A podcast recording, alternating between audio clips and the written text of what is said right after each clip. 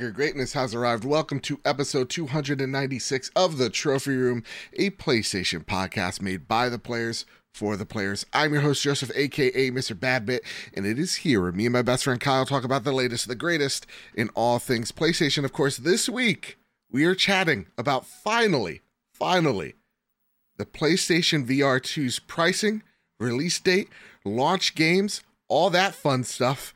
And we're going to be talking about where Square Enix goes next. And of course, last but not leastly, our God of War Ragnarok review discussion. So, with all that said, and with all that out of the way, not the greatest co host whoever is, whoever will be, Mr. Luke Lore. How are you, sir? Well, Joe, I tell you. Oh, God. It's been a long time coming. You had me back on this here show. I, I tell you. I now understand the you in your voices. place. Here to put you in your place. That's right.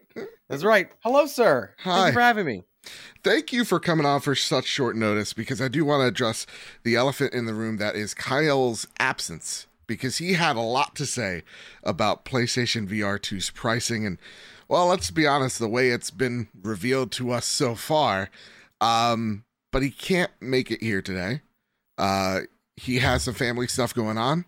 If you want to learn all about it, please check out his Twitter, you know, at Mr. K Step. Um, to make a long story short, his um, one year old nephew is in the hospital. So please, our best wishes, thoughts, prayers, all that good stuff to Kyle and his t- and his family in this trying time. Um, and I'll be real, as we're going through this episode, it's gonna be tough not having Kyle here, um, and knowing how much or what he's going through right now. So please, everybody, send your well wishes to Kyle. And at the same exact time, send your worst wishes over to Mr. Luke Lore, aka the Insipid Ghost, over at XEP. And uh, in all seriousness, Luke, thank you so much for coming on. Oh man, happy to do it. Happy to you. do it. Uh, Thank you. uh, no stranger to when the schedule falls apart last minute Yeah. uh, at all, and I'm happy I was able to join you because my schedule is starting to free up just a smidgen, That's uh, right. and I'm starting to get my feet under me again because I had a I had a window of time where I was just booked. So it's ex- I'm excited to be here, man. Lots of stuff to talk about. And real We talk, news. say, I, I- we have news, stuff that's worth talking about. And Right? I kind of feel the same. Finally, like time is opening up where I'm not devastatingly tired to record a podcast. Yeah. You know, the last two months have been insane. But I want to tell you a story before we talk about all this PlayStation stuff. You want to hear I like this? stories. okay. You ready? You heard about this? You heard about this? Have you heard about this? I got a call today. It was like a phone call interview. Mm-hmm. And when I mentioned my resume, I talked about the trophy room. Mm-hmm. And he goes, Oh, and how's your co host Kyle? And that took me back. Oh, And I and I go, uh, whoa, you did your homework. He's like, Yeah, I've listened to a few episodes. And my initial thoughts, Luke, lie. yeah, Uh oh. yeah. Literally- indeed. I'm like, did I ruin this interview? He's like, no, no, no, you're good, you're good. I wouldn't be calling you otherwise. Well, I got news for you. Uh, this guy called me as a reference, and I Yeah. told him about the things you did. That's all fine. right. Yeah, especially to your mother. But uh, here's the Oh, thing. Luke. no. oh no Uh, you deal with that too because you're a teacher you got these kids Oh, yeah. bothering you how many times did that happen to you like in a month Uh, it happens every school year. Yeah. Every school year it happens. do they just find out or do you tell them to try to boost your Uh, numbers no, never. They're not the audience that you want, right? Like you're in all joking aside, when Yeah. you want an uh, you want an audience that's engaged, not a number. That's a not a one time click, right? Which I actually compete against that because I do interviews. Sometimes those are one time clicks. Yeah. Um, uh, I don't. I, I tell them to get ahead of it. Uh, because in truth, nobody, no, no kid's gonna enjoy my show. It's not designed for them. It's not like i don't know anybody that would uh, hateful, rude. Um, nonetheless, sir, Yeah. uh, I, I tell them, but then they, they they every every two weeks or so, some new kids like, oh, I found you on YouTube, and I'm like, well, that's a shame. don't know why you're don't know why you're looking for uh, more of me. I don't way, know Here's, here's a paper. what's, what's yeah what's causing you to type in luke lore on youtube you know Morbid curiosity. Usually, they want to find dirt on you of some kind. uh, that's fair Um, There's most plenty. of the time, it's not malicious. It's more like they think it's fun. yeah You know, Oh, most of the time. I But these But I will say more than once uh, over the last probably three months, I've had somebody say, "Oh, XEP, yeah, yeah, yeah. I know what you're talking about." No Yeah, way. cool. Yeah, we, you and I, have- uh, we've battered that idea back and forth. Like we've just had like little moments where someone's like, "Yeah, I know your work," and it's like, "Cool, didn't know." You know, when someone catches you off guard, and it's like, "That's cool." Yeah. So that's a feel good for you that they listen to your episodes. It was, and I'm just like, oh god, which but like which one was Were it? Were th- well, probably the one where you expressed uh, unyielding support for Kanye. Yeah. I think. Gotta support yeah, Yeah. in these trying times. Yeah, he's having a tough time. And Yeah. uh, how dare Adidas? I think is what you said. yeah, yeah. Uh, and I said, how dare Skechers Skechers not yeah, make room for for a appointment? You know, last minute. You know.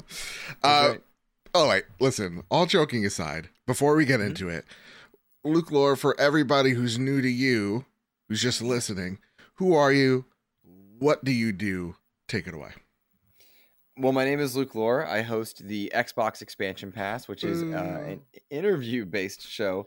Uh, 150 episodes, 85 plus industry guests, uh, from the creator of the original Xbox, Seamus Blackley, to pretty recently, I had the creative director of Sea of Thieves on. Uh, I often feature developers from indie to AAA titles uh, to just talk about their craft and discuss what's going on. I, I talk about the goings on of uh, the gaming news and how it interacts with the Xbox community and how it impacts Xbox overall.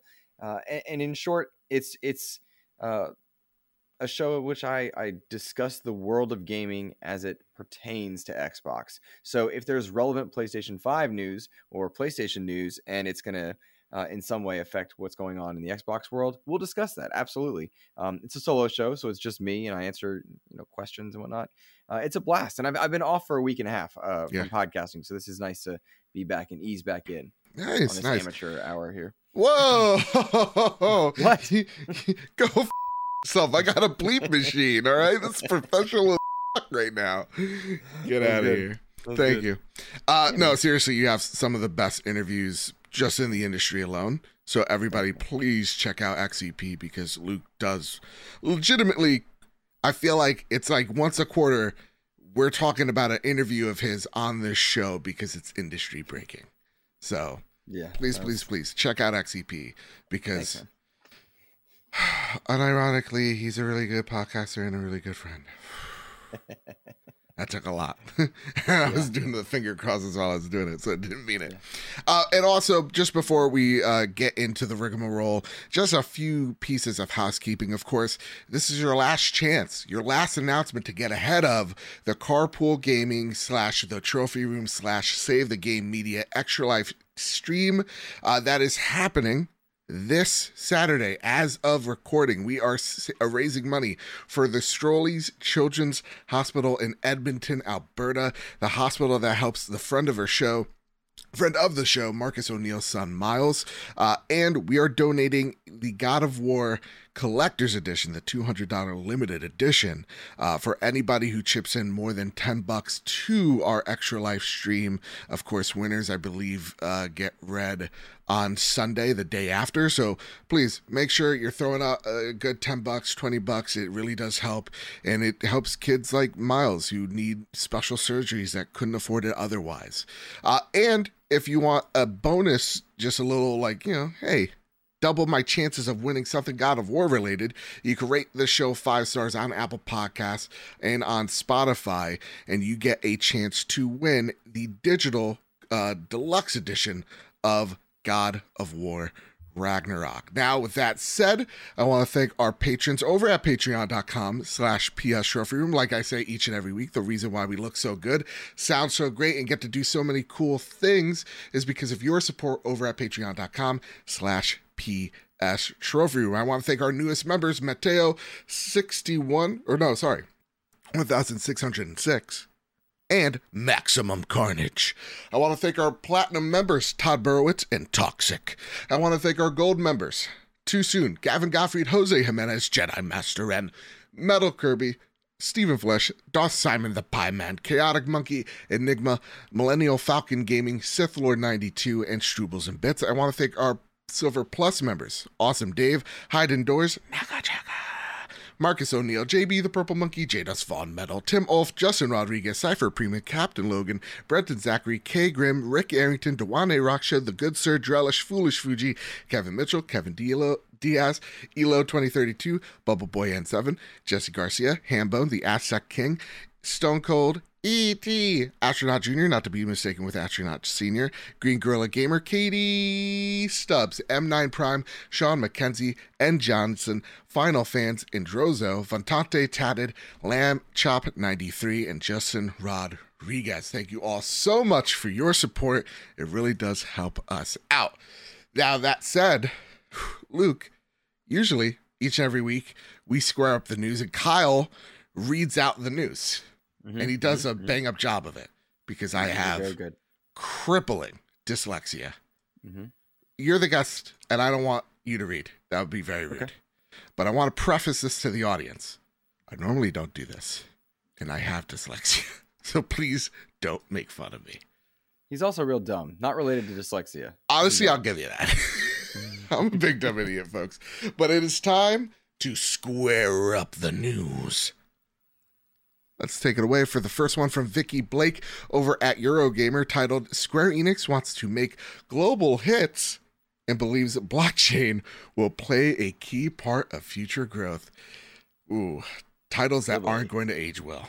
All right, in a financial report that confirmed Square Enix has set new records for full year net sales, the Japanese company says it wants to, quote, enhance its presence in the global market unquote. Uh, given the graying demographics of developing games primarily in the Japanese market. In a statement, Square Enix said that it's quote critical for its businesses that it produce hits that speak to a global market. They continue, we need to enhance our presence in the global market by quickly establishing organizational structure that enables us to constantly roll out high quality content produced through selective and focused resource allocation. This requires the revamping of our title and studio portfolio. Achieving major growth in the gaming industry is difficult now that companies that compete primarily in the Japanese market, given its graying demographics. They mean aging, but that's weird how they say graying. Nonetheless, such is it's critical for our business that we produce hits that speak to the global market, which offers greater scales in terms of both consumers and sales volumes. Square Enix added, in other words, the Japanese market is no longer sufficient for achieving the level of earnings that enable us to recoup our development, investment, and generate a profit, and therefore we need to approach our development efforts based on the assumption that we have to succeed in the global market. Just weeks after confirming that it was selling off Western Studios and IP to Embracer Group for 300 million, Square Enix revealed plans to establish new studios and acquire others. The news came as part of the company's recent financial presentation, which revealed one of Square Enix quote medium term business strategy initiatives is to quote boost development capabilities by establishing new studios, mergers, and acquisitions. Oh boy. Um, I read this and it felt like it felt like they want to say they're going into mergers and acquisitions, but this document read like they truly don't know what they really want from their portfolio. You know, for me, I see them going, we need to generate global hits, but then just months ago they go, we don't know how to make Western games, so we're going to sell off these studios. Um, you know, Crystal D and Eidos being incredible studios that make incredible games. Mhm. So, Luke, I know you're not a big JRPG just like myself, but Sure. I want to know what your takeaway on what's going on at Square Enix currently.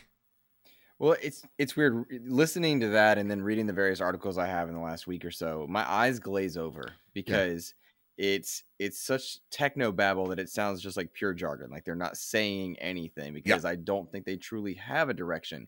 It is not surprising that a ma- a company with a major presence in Japan is realize and roots in Japan is realizing that the Japanese market is no longer sustainable uh, to make AAA games. We AAA games are going up in price.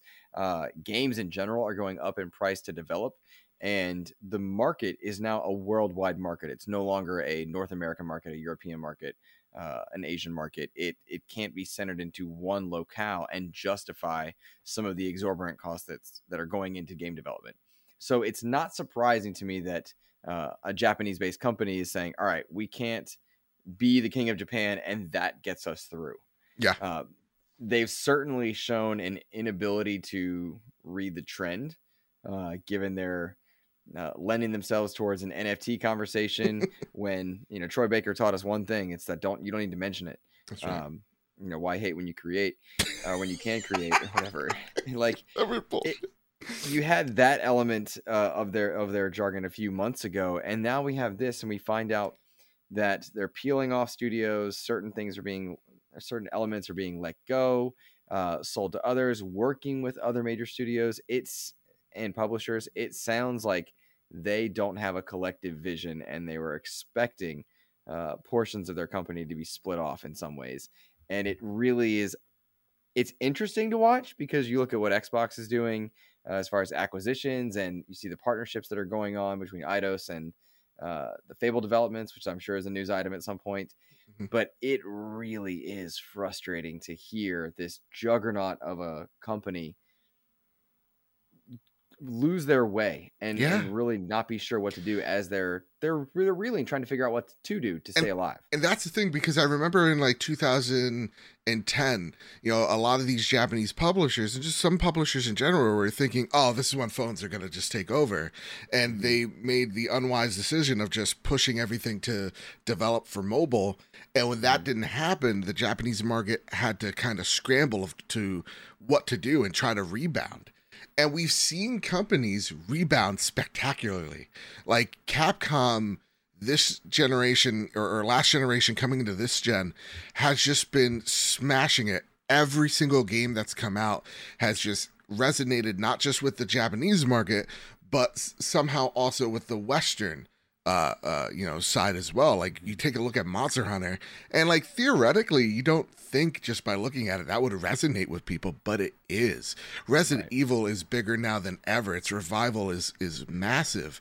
And then you take a look at square and i feel so bad uh, because again, I'm not like a JRPG guy, but that name I know used to mean something in in the fifth, sixth, seventh, and even fourth generation. That that name carried so much weight, and for me, I I I hurt for the fans that Mhm. are kind of feeling like they're sitting in the passenger seat while the driver makes literally every wrong turn, and you literally have ways in front of you, and you're like, just make a chrono cross. Parasite Eve is right here. Like you have Mhm. all these IP that are beloved that are cult hits. Use them. And that's why I feel like there's so much frustration when it comes to Square Enix is that you have this IP, why don't you use it? And They have It's IP that they're I'm sorry, I cut you off. no, go for it. but but yeah, they have IP that they're not using.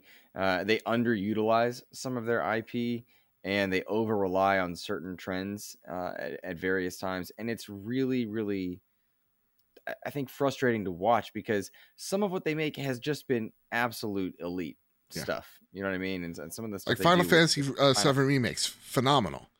Absolutely, and I think uh, uh, PlayStation gamers are are just loving the idea that that more Final Fantasy content is coming to their platform. Yeah. Equally baffling is the silence about what's going on to other platforms. Their presence on PC, their presence on Xbox. It's so inconsistent. It's hard Sure. to catch their vision, right? Like Yeah.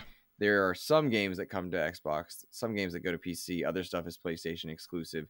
That's difficult for investors to predict Mhm. uh, what's going to be valuable as far as the IP is concerned. They're sitting on other IP to your point, and they don't access it when they need to. And I'm wondering if this this is a sign that maybe somebody there is figuring out, okay, we've got to f- fix what we're Yeah. doing because their current method is not effective. Yeah, and right now when they talk about acquisitions of being acquired, they're like, let's get away from one person being the umbrella here, and let's talk about working with partners and having them invest in our studios because these games t- take a whole lot of money to create. So, like, mm. if you're PlayStation, you're right, Luke.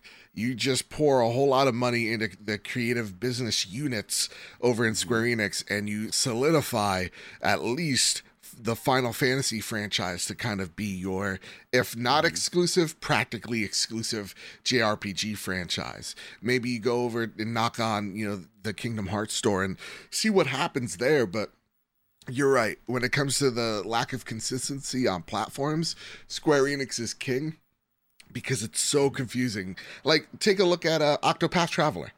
Octopath Traveler 2 is coming to PlayStation. 1 was exclusive to Xbox and Switch. And Octopath Traveler 2 is coming to PlayStation, but the sequel will not be coming to Xbox. It's like, what weird. was the decision here? It's very right. weird. And so, you know, for me, if you're PlayStation, you're eating right now because you you have an opportunity to kind of um, use part of the cow and not have to buy the whole thing. So right. you're you're in luck right now. There's an opportunity here for you. And that leads to the first question of the night by Clearwings. And of course, you can add your questions over to the Trophy Room Discord server, link down below in the description, or you can tweet at us at PS Trophy Room. And Clearwings writes, My question for the show is hi guys. I hope you're doing well. I'm doing all right. Uh, with sony trying to strengthen their position in the argument against microsoft do you think that a big developer purchase such as square or team ninja has already happened and that they are just sitting on it? Who or do you think they're done making purchases? Thank you both for all you do. He meant kyle not you uh, so do you think that sony's sitting on gold here in terms of like yeah, they've they've already wheeled and dealed, and now they're oh, just yeah. waiting. You do you think that for sure? I don't know that it's an acquisition element, but Sony has shown no shyness in spending money to keep IP, to keep marketing, uh, and, and, to keep certain games synonymous with their platform. Yeah. And PlayStation gamers are rewarded for that time and time again. Uh, and it's a, it's a, fundamentally different strategy than than uh, Nintendo and Xbox are showing next to it. As far as sitting on an i uh, on an IP purchase or a studio purchase, I don't know that you could keep that wholly secretive. Yeah. I doubt that's I doubt it's that uh, that elementary in some ways, but certainly there's probably been a disinclination to share certain things on their socials, share certain things in what would have been uh, showcases of some kind. I mean, yeah.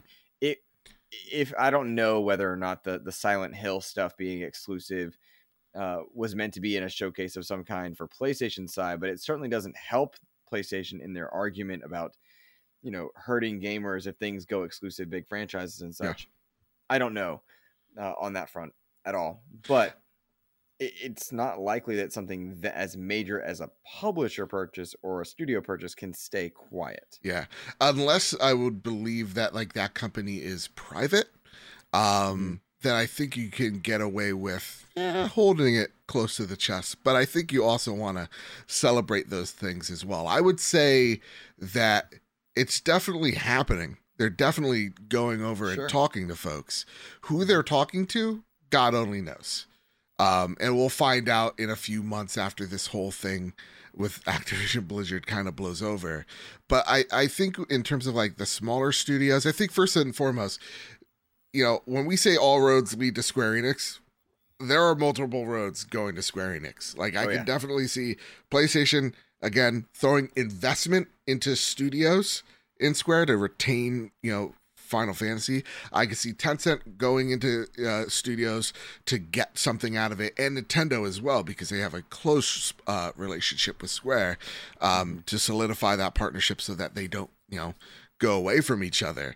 So in that regard, I do think that they're they're they're doing things, mm-hmm. uh, but it's not. You're not going to see guys, you know, PlayStation and me. I'd love to be like, you're not going to see this in like a day later. Uh, you're yeah. not going to see, you know, PlayStation acquire EA or like 2K or any of these big publishers. And I, I think they are truly going the route that we would like them to do, which is like acquired special development teams. You know, look at XDev, use XDev efficiently, and you're mm-hmm. seeing that in some stories that we're stories that we're going to be talking about, like the Sumo Group and um, the Dark Pictures crew. You know, those are teams that are acquired from other or acquired by other publishers, but PlayStation is still working with them via XDev. So I'm going to say that yes, they're working on something, but it's not Team Ninja. It's probably a little bit of Square, but it's probably somewhere European. And that's Right. probably where they're going to be going. Because I feel like that's where most of the movement that we've seen as of late be. So I would expect more stuff there. Like, for example, like I would love someone to go over and knock on IOI's door. You know, Microsoft's working with them pretty closely on a few mm-hmm. projects. Yep. Acquire that team. They're really, really goddamn f- fantastic. So I would I would say something like that. I, I think what's likely to happen, and, and for context, I don't know if we've actually mentioned it, but uh, do you have in the news segments the uh, Fable news for Xbox and Oh iOS no, man. boo. Well, Fable the reason I bring sucks. that up is it's been shown on multiple times that Microsoft is is basically hiring out for some of their major IP. Yes. You got Perfect Dark working with Crystal Dynamics. You have uh, Eidos working on Fable, based on Yeah. Jason Schreier's reporting, which is all the more complex given Embracer Group uh, doing what they're doing. And I think what's likely to happen is you're going to see studios like that be hired out by the big boys until they're able to be acquired. Because right now, with with the recent acquisitions of Bungie uh, and and Activision kind of going in the loop, Bethesda, a lot of eyes are on Sony and Microsoft, uh, Tencent, Amazon, and who are you acquiring? Yeah. and so perhaps it's a matter of building relationships with some of these studios to to pool in their talent a bit. Uh, and to your point, all roads for Sony do seem to lead towards Square Enix, and honestly, it's a good fit. Yeah. it's a good fit. They seem to want to peel off some of their Western elements, uh, and Sony would be a good fit for a lot of uh, these games, these IP, and some of these developers. At least in my mind, it seems like that. Absolutely. All right, let's, let's talk about some uh I would say bad news, but I think it's kind of expected at this point. Sony loses nearly 2 million PlayStation Plus subscribers since the service revamp. This comes from Anthony Wood over at IGN. The number of PlayStation Plus subscribers has fallen almost by 2 million since Sony launched its revamped subscription service in June. According to the company's latest financial report, Sony's multi-tiered PlayStation Plus subscription has dropped to from 47 million uh, users to 45.4 million users in the three months leading up to September 30th, a decrease of 4%. Sony highlighted that the ratio of gamers subscribed to the service is significantly higher on PlayStation 5. Let's highlight that. Than its previous generation on the PlayStation 4 console. In response, uh, Sony's leadership plans to accelerate the adoption of PlayStation 5 hardware to, quote, recover this user engagement going forward. The number of active users on PlayStation Network also dropped by 1 million to the latest quarter of 102 million players. Though its numbers dropped on the digital side, Sony has still had a strong showing when it comes to the PlayStation 5 hardware. The company announced that it sold now more than uh, 25 million units and was able to produce roughly 6 million point five sorry 6.5 million new PlayStation 5s in 3 months leading up to September 30th. And just a quick note from Benji Sales, he tweets uh, 3.3 million PlayStation 5 units shipped, now lifetime of 65 million, uh, 62.5 million uh, software sold, including 6.7 million first party games. Digital uh, uh, software sales up 1% to 63%. Uh, 45.5 million uh, PlayStation uh, Plus subscribers, so on and so on. He notes this similar from what we saw from Xbox, not the strongest results. Software sales, monthly active users, and PlayStation Plus subscri- uh, subscribers all down year over year. Also, unfortunately, hardware had no growth. Shipped the same amount of units this quarter last year. All right. So, uh, none of the quarterly stuff, the earnings reports really surprised me. Let's be honest with each other, y'all. It's been a slow year for AAA video games. So, I expect all these numbers to kind of be pointing downward. But I do think it's funny to note that uh, had Gran Turismo, Horizon, Last of Us remake. Yeah. you guys have had a good year, first party wise. well, think about it like this. The the way that I'm seeing it, Mm-hmm. We're talking about this quarter right here, right now. So I know when we're talking about the Horizon quarter, things were looking good. And then I think uh, after quarter one, things started to I see. Okay, the, I got the- you. That- the that April, May. June, yeah, months started Thanks, to go buddy. Downward. So that being said, the thing that surprises me was when they said our numbers are down for subscribers uh, because people are going outside now. Less people are stuck indoors. I think, honest to God, there's some truth in that. But Luke, I think there's also some bigger truth, Oh, yeah. much bigger truth, in um, the subscription service. Is not not to say it's not great because there are a lot of good games in there. Mhm. But what do you think has been their their sticking point here? Like, what's as an Xbox guy, Sure. what do you see as their problem with this service? Well, a- as good as Sony is at getting out top tier first party content, and in my opinion, they are the best by by a country mile right now. Uh, they are as bad at messaging that Sure. stuff, and they really have struggled with what the dir- direction of their subscriber base needs to or wants to be. Like, how do we want to market this? Game Pass has a very clear messaging. All first party content, day and date. Uh, we're going to do our best to get you AAA stuff. You're going to get some indies in there. Uh, you got Game Pass. You've got this. You got access to it in multiple places. You want the ultimate version. You got it in PC. You want the regular version. You got it cloud. You got Xbox. Smart delivery, messaging, and delivery of content has not been uh, Xbox's problem uh, in terms of like getting the game to you. Right? Yeah. Making the game, uh, selling the games. Maybe I hope my wording makes sense on that one. But what I mean is they have a lot of avenues for you to play, and PlayStation's version of this is not meant to be comparable, but in the eyes of a consumer, it's always going to be comparable. Sure. That's just how it is. And you've got a tiered system that is a bit confusing. And and my theory on on a bit of this is that if you're a PlayStation 4 user Mhm. and then suddenly you're presented with, all right, convert, you know, PlayStation Plus to this, convert this to that, suddenly you're being presented with a change a Mm, change that you may not have been ready for, wanted. Maybe you were happy with, uh, you know, the status quo, and that's what you wanted it to be. Whereas if you're an upgrading PlayStation Five user, you're consciously making the decision: I'm going to upgrade, make an investment. I'm willing to spend X dollars, and that's the difference maker. Is uh, the customers that weren't ready to change stuff are being moved into a change, whereas those that were willing to upgrade, they were saying, "I'm ready to." fundamentally shift what I'm doing. And then there's the element too, Joe, and, and I'm sorry, last point on this is Yeah. if they're transitioning to a subscription based model and they're doing it in a more staggered effect than their competitors, their games aren't designed for that right now. mhm. Um, which by the way, I prefer them not designed for that. Just for the record, player narrative, my jam. uh, big fan of that. Uh, but what you're doing is you're sending mixed messaging to your consumers, to your customers, and on a meta level, that can be a little tough. I think. So, I think one of the biggest problems is the tier system isn't coherent enough. Like it's mhm. you know, how many times has already uh, have we go gone? Well, the premium uh, tier is not worth it this year Mhm. or this month. You say it a lot on the show. You do say A lot. It's and it's not. It, it really isn't. Um, the grand scheme of things, you really don't need premium at this point in time.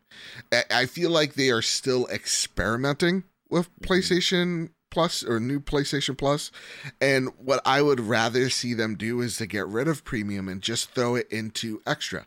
Just actually just merge it, call it premium, and it be, you know, 15, 16 bucks, and say, hey, listen, all the benefits of premium, or, or all the benefits from extra in premium at the same price of extra.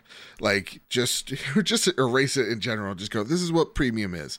You have the, your base tier and you have the extravagant tier, and I think that would be much easier for people to uh, break out the spreadsheet, as it were. Well, and even the naming is confusing. Oh, I know like, you you have the trophy system premium. right there, and Yeah. you're not using it. Gold, it. silver, platinum. I know. Xbox Ultimate or not. Know, Yeah. Game Pass or Game Pass Ultimate. What do you want? Two.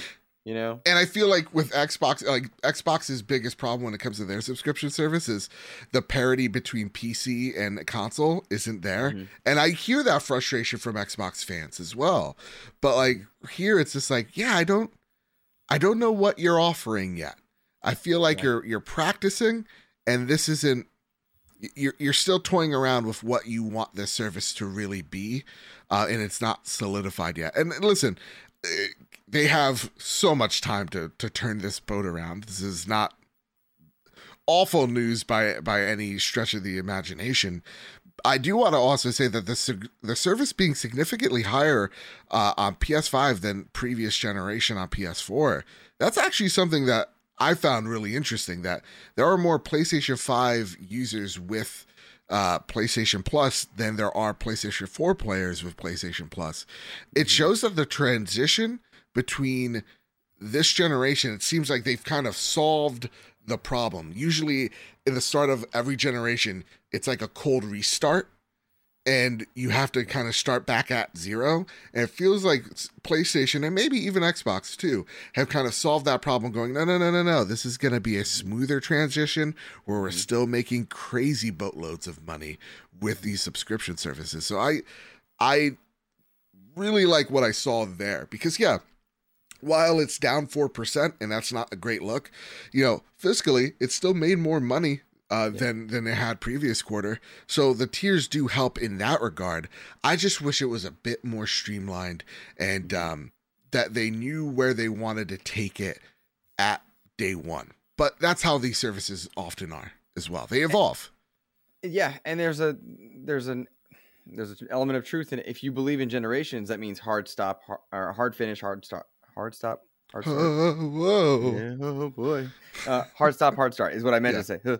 Um, and so that's you're going to have that bump in the road if that's what you're doing. Whereas if you're uh, taking Xbox smart delivery, games of service, subscribing, you're just rolling into the next one. But then you run into a different set of problems, and that's how the industry is: give and take, give and take. Yeah. Is the Xbox Series that's holding things back? It's the worst thing ever.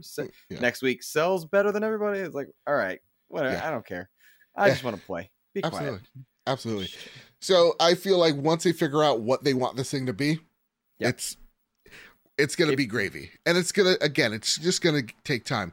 These headlines, they're very catchy, but mm-hmm. honestly, they're way less sexy when we actually get into the meat of this thing. It's just it kind of just is what it is. Yep. And we always kind of try to do the like doom and gloom because if it bleeds it leads, but mm-hmm. honestly, uh, the blood trail stops here.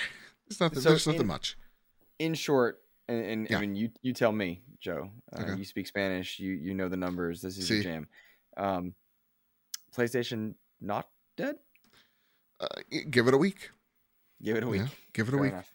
When God of War Ragnarok scores 88 yeah. and everybody loses their mind. Oh my gosh. If it's, dude, when that thing comes in, if it is yeah. one meta point lower someone somewhere is going to create a thread and i'm just going to be like oh, i don't care. A twitter I'm... space a youtube thumbnail shock oh, emoji. oh, is twitter spaces still a thing? God i hope not. Yeah me too. If god, elon could turn one positive into owning this goddamn forsaken platform just oh, get man. rid of spaces you know? Uh, i know we have uh, the psvr conversation coming up but yeah. i will tell you real quick uh, two things. One i'm so stoked for ragnarok. I can't wait till my thor's hammer arrives. Mm-hmm. uh, two uh, these dumb dumb dumb idiots yeah, that are out there going to buy their blue checks and these are these console yeah. that are out there like well if you really want a vr experience just get a pc it's the same price shut up. Shut up. There's this it just drives me nuts these little console warriors that are out there like xbox is better because of it. Shut up you don't have vr be quiet. Yeah, oh you don't want it to don't buy it. Don't buy it. You got a wire? Get over yourself. How about that? Yeah. All right let's get into it. Let's get right into it. Let's let's get a little let's get a little messy right now okay PSVR 2 price costs more than a PlayStation 5 release date in February 2023. This comes from Rebecca Smith over at PS Lifestyle. Sony has finally announced the date and price of PlayStation VR 2. The headset will come in as a bundle with the Sense controllers and stereo headphones, but the catch is the price for the bundle costs more than the PlayStation 5 itself. Same did with the PSVR 1, but we're not going to talk about that because we're angry at this.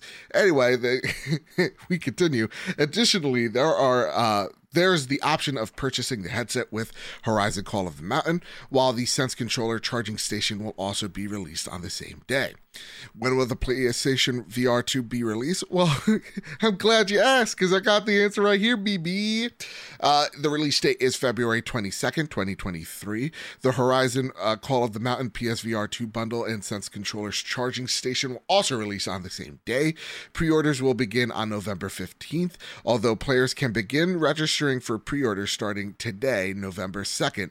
Sony is also promising there will be more than 20 launch games for the headset, including Horizon Call of the Mountain. Uh, now, you only can pre-order it as of right now if you want it first on the PlayStation uh, Direct, which means because ours is glitched, Luke, I'm gonna probably have to rely on you again. Now that said, uh, the price, well, with the bundle, it's five hundred and fifty dollars. For the PlayStation VR Horizon bundle, it's six hundred dollars, and the charging station is forty nine ninety nine. The PlayStation VR game shown today, Tentacular. Think about like Donut County, but with an octopus. Uh, Crossfire. Sierra Squad. that clears it up for anyone that doesn't know. oh, it's like Donut County, but with tentacles. Yeah. Very- And but, then, and then, but then it's like Crossfire. We're just thinking Crossfire X, and I just think that's hilarious. Uh, after the fall, That was exclusive. cities VR, Cosmononymous. I can't pronounce that word. I'm not even going to pretend.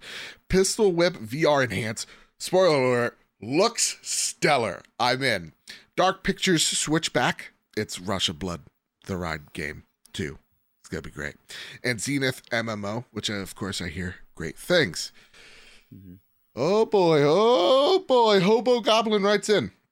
So this week, finally, we've seen Sony release details surrounding PlayStation VR 2 for the price, and as expected, I've already seen people balking at the price with their expectations being somewhere between 350, I'm gonna guess that's uh, pounds, between 350 pounds and 400 pounds. Get real currency. Uh, what are your thoughts on the price? Also, thanks for running in. What are your thoughts on the price? I.e., is it what you were expecting given the specs? And has this price uh, deterred you from getting one day one? Or have you already registered uh, interest? So, Luke, I know you're not a VR guy. You're not into PSVR 2, right?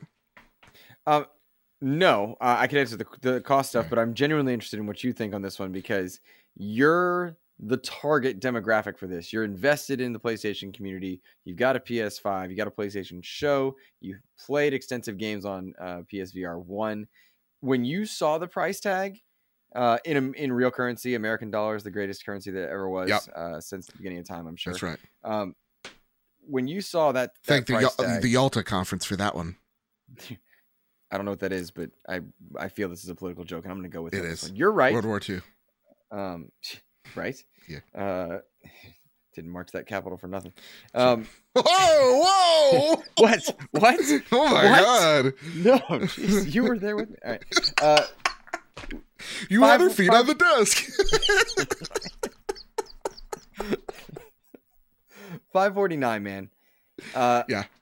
To me, that's hefty, but I'm not the guy that they're targeting right now. And Sure. uh, you love uh, Jim Ryan, and you love that he raises your prices, and you're Yeah. okay with all of this, Yeah. and uh, really PlayStation just dying because of people like you. I'm sure. Real talk. What do you think about this? Is it, is this too much money for someone like you who's invested? That's a The sigh alone, the sigh alone is telling. no because, Because I'm gonna. Here's the thing. guy. Here's the thing. I'm just gonna be yelled at because I don't think this is. First off, uh, Kyle literally sound like I, I go. It's gonna be somewhere between like 500 600, and Kyle is just like, yeah, I have a feeling it's gonna be 600 bucks. Okay. and it's like a, a price that we've called out for months now and i thought Mhm. y'all would be ready for it but apparently i read i read the room entirely wrong i've listen would i love this thing to be 300 400 bucks absolutely absolutely i would love to be paying more but when you take a look Make at this. Or sorry yeah i would love to pay less oh god oh no that's gonna be clip um i would love to be paying less for all my things but when Mhm. I'm hearing folks in the VR side of things, because I'm not going to Sure. claim that I'm the expert, this is whatever, but they're like, oh yeah, these these specs are insane. This is an Yeah. impressive piece of tech right here. And Mm-hmm. when I hear hear it also have a little more juice than let's just say um, the Quest Pro in terms of some of the specs that it has inside there, and it going toe to toe with something like the Index. The Index is a twelve hundred dollar headset alone VR Mhm. unit. So yeah, this was gonna be expensive. Mhm. I, I I don't know why we're shocked. I really See, don't, I don't know think why. it's. I don't think it's that the tech doesn't justify or isn't justified, uh, and its price isn't justified. I should say. Yeah. I think what's happening here is you've got a peripheral that only plays certain types of games and exists in a place that's more expensive than the console at a time where console consumers are really divided on what they think cost should be. You've got Mm. the Series S on the competitor side, uh, being this like impulse buy price point during sale stuff. You've got um, the standard PlayStation 4 and 5, and the PS4 5 went up in price recently in a few markets. Uh, and you're not sure where it's supposed to fall. Is consoles is console gaming supposed to be cheaper? Yeah. Is it not? And some people are in with that that that base model anything, not don't need an OLED, don't need this. Others are like diehard, got to have the every frame rate Yeah. pixel everything. And so it's a tough market. Well, I and I and I'll answer it with this. I think PlayStation is selling you that this is not just they're not going to sell you a Series S console. They're selling you on the PlayStation 5 is a premium product. Mhm. And we are only going after the premium product. You want the best thing? You want the best, you know, games? It's here on PlayStation. Whether that's true or not doesn't matter. But that's But what they're they're selling working. you. Yeah. And it's working. And when you take a look, and I mean, let's get into this. It actually bleeds into this next question by Jedi Master Ren. They write, "How do you Master feel, Red. Jedi Master Ren? How do you feel about the peripheral being more expensive than the device it's meant to be powered with? It seems egregious, in my opinion, especially when I'm thinking about har how hard it is for folks to grab a PlayStation 5. And if you don't have the console, you can't use this device that costs more." I'm really scratching my head here, guys. Maybe you could help me see this different. Either though matching the price of the PlayStation 5 would have been the better move, I feel. Thoughts. Um so I, I I feel yeah. I think it is weird that this thing costs more than a PlayStation 5. Um be, and not because I necessarily feel that way, but that's the general consensus. So I'm the outlier and I have to kind of be fine with that. Uh Mhm. because to me, I'm like, yeah, you, you can't play this without a PS5 as of right now. PC users, you're gonna find a way, you sneaky sons of guns. Um, but when you buy a PlayStation 5 with this headset, you are able to play uh, VR games.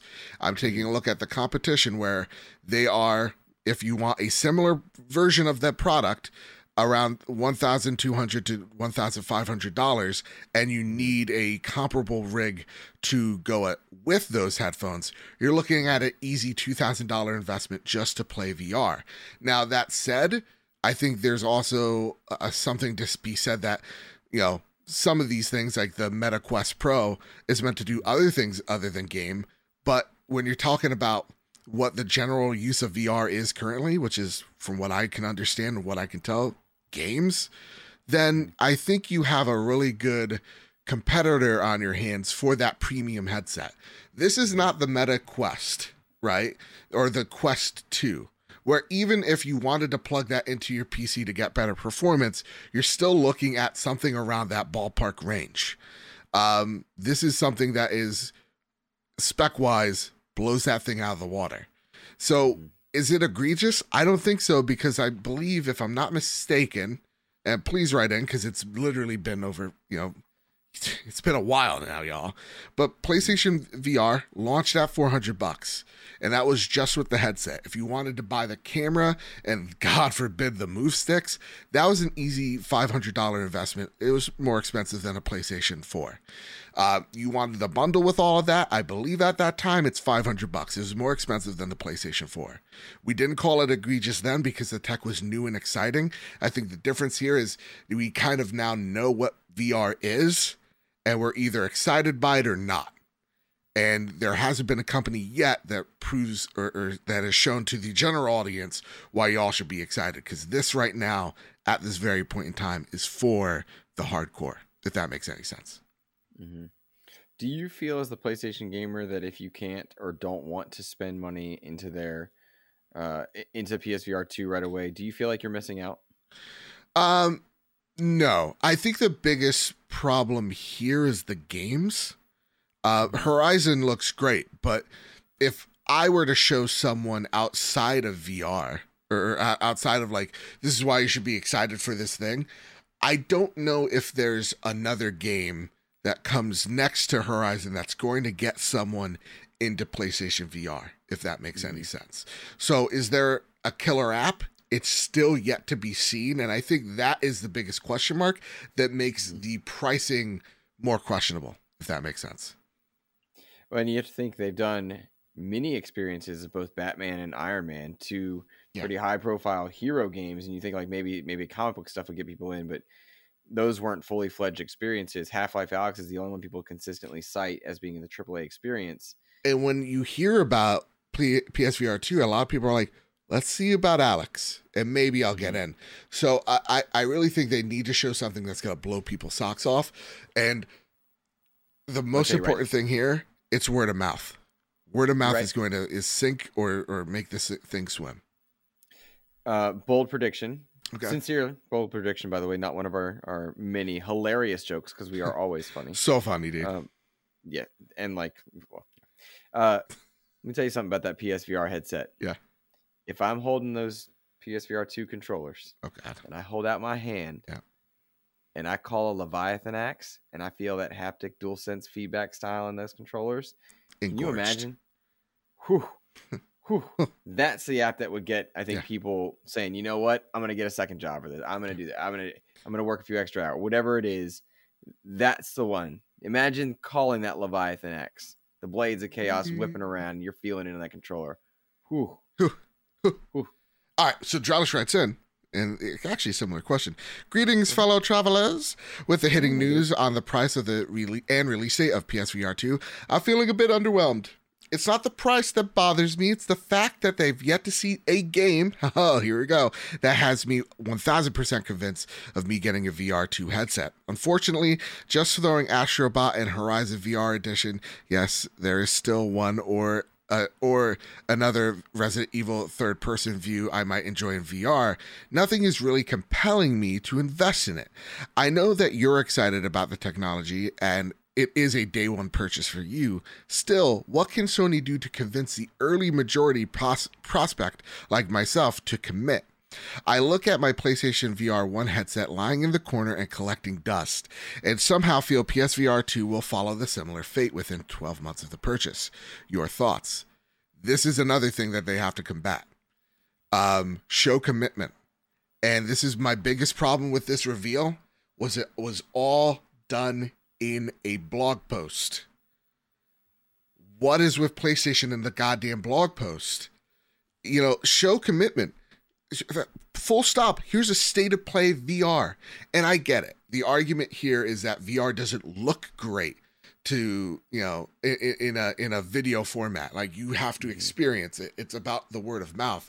But I would argue show commitment to your fans that you believe in this thing, that this thing is the other pillar that when we talk about PlayStation that you say it is.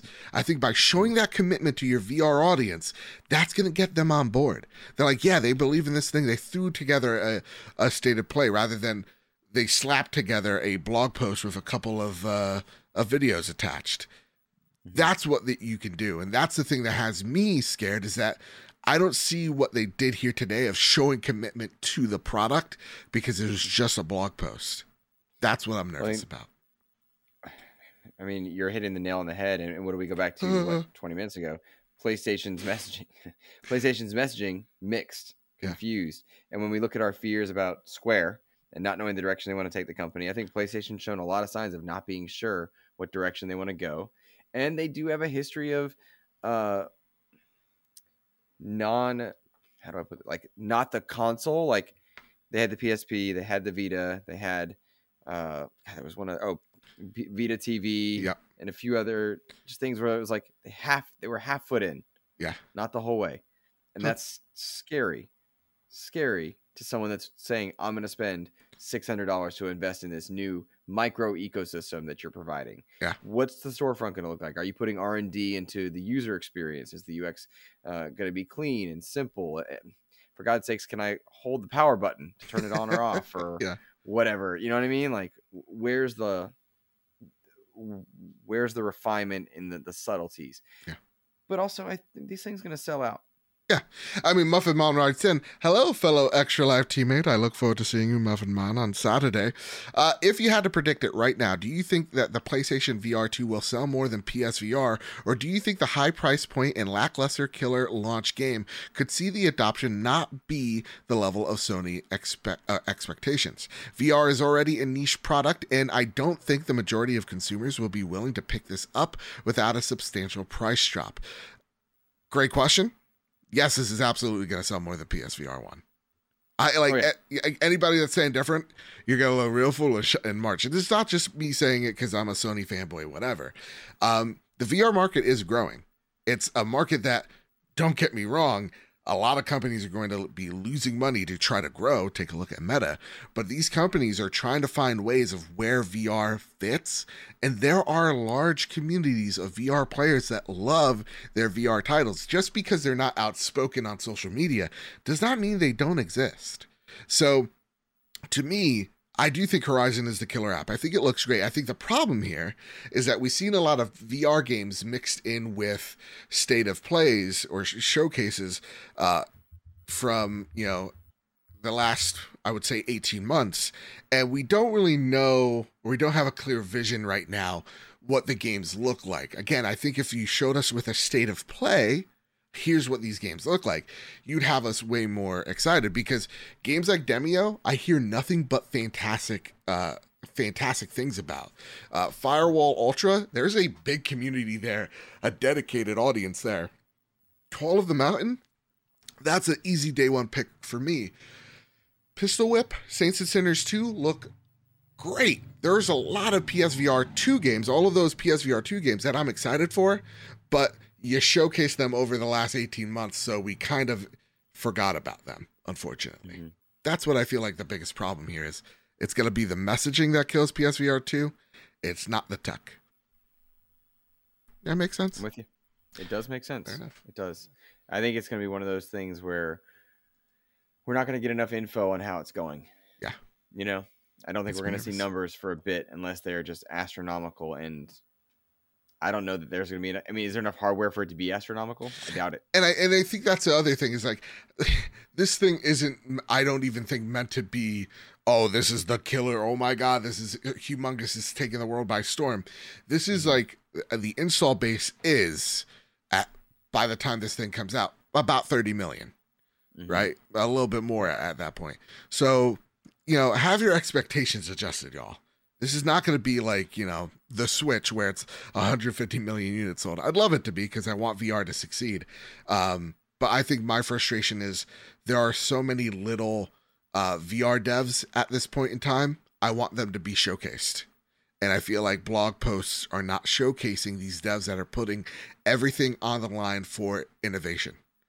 That's that's what i'm scared for so that said, Luke, I have one more big story here. I threw this in just for you because Okay. we're pals. All All right? right. Big buddies. Yep. Luke's mom and I are getting married. Oh my gosh. God. We were Thunder Buddies and you betrayed me. I know. Uh, Marvel and EA sign a three game deal starting with Iron Man. This comes from Ryan Dinsdale over at IGN. Mhm. Marvel has entered an agreement with FIFA and Battlefield publisher EA to make at least three action video games based on the Marvel comics. As reported by Bloomberg, this deal will begin with the previously announced Iron Man game from EA Motive, with all three games coming to consoles and PC. Though details about what's coming after Iron Man are still thin, each game will feature its own original story set in the Marvel Universe. Perhaps known more for its sports and traditional shooter games, EA is looking to increase offerings with the Marvel deal. Quote, we have the the intention and deliberate strategy to have a balanced portfolio, said Chief Operating Officer Laura Miele. Uh, there will be Marvel fans who don't play other EA games, unquote. It's unclear if the second and third game will be centered on a different Marvel characters like the Hulk or Thor, or if there'll be follow ups to the Iron Man game, similar like Insomniac did with Spider Man and the spin off Miles Morales and the upcoming sequel. Nothing about the release schedule or single versus multiplayer focus was mentioned either, though we don't know what EA Motive's uh, Spy- or sorry Iron Man game is single player action adventure game. Motive is the developer behind the Dead Space remake and has previously worked on the likes of Star Wars Squadrons and Battlefront 2. So, Luke, coming right to you. Uh, Marvel said they they saw Star Wars and what EA has done with it with Jedi Fallen Order, and that's Mm-hmm. why they chose them to do this three uh, game deal with EA.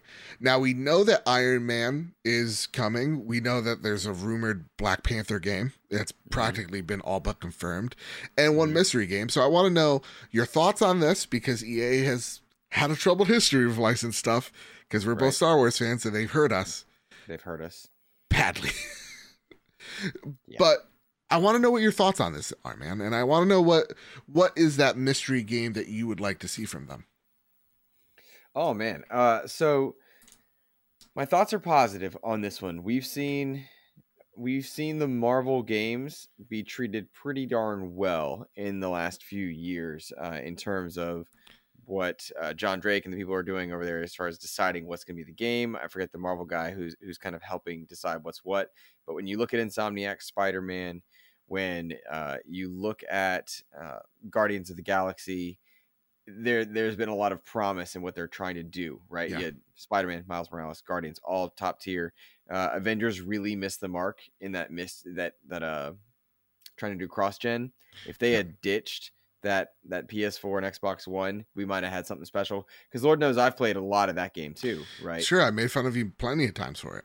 Yeah, but but I loved here and here's here's the deal. Like I loved being an Avenger more than I disliked playing certain elements of that game. Yeah. Right? I liked just flying around in my MCU costumes and pretending I was being whatever. I turned my brain off and I just replayed scenarios for for for kicks because that's what I had fun. I wanted to be Iron Man. So this is hugely thrilling to Yeah. know that uh, Anthem had some of the best flying in a mech suit ever. Uh, that Avengers had some really cool Iron Man moments. To know that the elements of that gameplay are are out there and can be refined now into a single player experience, and you've got something like okay, we've seen single player narrative experiences like Jedi Fallen Order. We've seen them in the Marvel universe like Insomniac Spider Man. Get it right. Yeah. That's telling. you have you have now i love what you said here I- I- you know the too long didn't read is you have the good examples and you have the bad examples. You can learn from each of them. You can look at Mhm. what fallen order has did right. You could take a look at what avengers did wrong. You could Mhm. take a look at what games that had promise and what people loved from them. Anthem with the flying mechanics. How many times did people feel like say like oh yeah there are moments i felt like iron man. And then you Right. take a, a game like avengers that had moments that you should have felt like Iron Man. And now you have Motive, which is seemingly a really talented studio that does great with vehicles. And you have them making this Iron Man game going, all right, so here's the drawing board. Here's our, our, our line of yarn, yarn. Let's start Mhm. tying these things together. That's what has me really excited. I'm going to say something crazy. I Okay. think when this generation's all said and done, I think we're going to be singing some pr- positive praises on EA's behalf because I see that there is a legitimate effort of not relying on the sports titles, but finally branching out to do big IP to broaden that portfolio to bring back things that we love, like Dead Space. Mhm. I think they're trying to do and make the right moves here. So I am rooting for them 110% here. If they can nail Iron Man, if they can nail Black Panther, they have a recipe for success here. Um, that Yeah. said, Mystery Marvel game, I think uh, Kyle and I played with this a bit. I want to know what would you like to see? What's a, a superhero that you would like to have their own uh, game? What would you like Oh, it to man. be? so I'm I'm I'm bouncing things, and I'm going to stall for just a second because I want to point out that we got a Black Panther expansion in Avengers that had some really good story elements, Mm-hmm. right? So that was telling. So Black Panther, I think, is a great fit. A lot of things you can do with uh, vibranium abilities and a great cast of characters because now uh, Black Panther is more than just the Black Panther. It brings in Wakanda. It Yeah. brings in so many other elements. Um, knowing that you're getting an Iron Man game there and seeing so many of the good things, it's like, all right, where do we want to take this? Are we is this three game deal? Are we trying to do a Miles Morales type thing Mhm. with War Machine, or is this like a we want to stay with the Iron Man universe? We don't do its own thing, and I'm not sure where I want them to go because coming fresh off Gotham Knights and seeing Suicide Squad from Rocksteady, seeing the B tier characters Mhm. that are are good get their time of day. Is that what Marvel's going to try and do? Because that's what it feels like. Phase four of their movies are trying to do. Yeah. Phase four of their content is trying to do. Is that what they're going to take in the gaming, or are they going to go with their top tier? You know, really and truly, we're seeing a big effort on Marvel's part to tease and push the, both the Fantastic Four and the X Men for a new wave of like this next generation of Marvel. Maybe the game falls into that category. We know Wolverine's happening Sure. uh, on the Insomniac side. Maybe there's an X Men element here where you're playing as just Nightcrawler, or Mm. you're playing as Cyclops, or uh, some I element. was gonna say. Wolverine like a goddamn idiot. but like you know, Yeah. is Human Hor- Torch too close to it? Is a Fantastic Four ensemble game similar to Guardians a possibility? There's a lot of ways they could take that third game, Yeah. but if Black Panther is truly that second game, I'm all there for it Yeah. What I got in Avengers was enough to say, "Oh, I want a full game with this this idea in mind."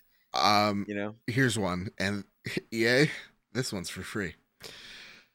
Make a Moon Knight game styled uh, like Arkham, and make it so that you have just like his three main personalities. His trees are those personalities, so he plays differently depending on what personality he's in right at, at that point in time. That's a really cool idea. Yeah. Um, Just thought about it. I don't see that happening. I I don't see it happening because of that B tier element, but also Yeah. like just got Gotham Knights and they're making Suicide Squad instead of Justice League. So it's like Yeah. I don't know. You know, that's a cool idea though. Oh, thanks. That's a uh, really cool idea. thanks. I'm I'm really just trying to pitch myself and just put it forward. You know. Yeah. Well, you know, I mean, I'm just saying it because it's because we're on a show together. But honestly, no one wants to buy a Moon Knight game. So it's really. Oh, you're dumb. You're dumb. You smell bad. All right, y'all. now it's time for the moment you've all been waiting for our God of War Ragnarok review discussion with Steve Vigargi. I butchered your name, Steve. I'm so sorry. But stick with it. Stevie hates you. he told me. Ste- no, I it, literally I go, Steve, I'm gonna butcher your name, and he's just like, no, you did. I, I, I pronounced it right the first time. I'm like, see, you nailed it. And then the second time I said it, and, and it was live. He's, he's just like, oh, had it right. So Do it a third time. right. Tell me again. What is it? Steve Vig Vigvari. Vigvari. There you go. I got it. It took four tries. There you go. You nailed it. Steve, I'm sorry, I'm bad with pronunciation. It's I'm dyslexic, you know that. Anyway, God of War review discussion. Uh there are spoilers of God of War 1, very light. God of War 2018.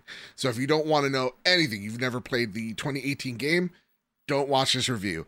If you don't care about very light spoilers that we know now, we've literally seen in God of War uh, Ragnarok trailer, then all is you're good. You're gonna be fine. Uh, spoiler free conversation, of course, for Ragnarok review, but I just want to make that clear. If you haven't played the first game, mm, you have your chance. I'm, I'm buying you time right now to skip ahead. Link in the description. If not, here you go. Your God of War Ragnarok discussion. And with me to talk about God of War Ragnarok, console creature's own Steve Vigvari. How are you, sir? I am doing fantastic. How are you? I am excited. I'm nervous. As of talking about God of War Ragnarok, we're a week away from it. hmm I mean, this is our review conversation.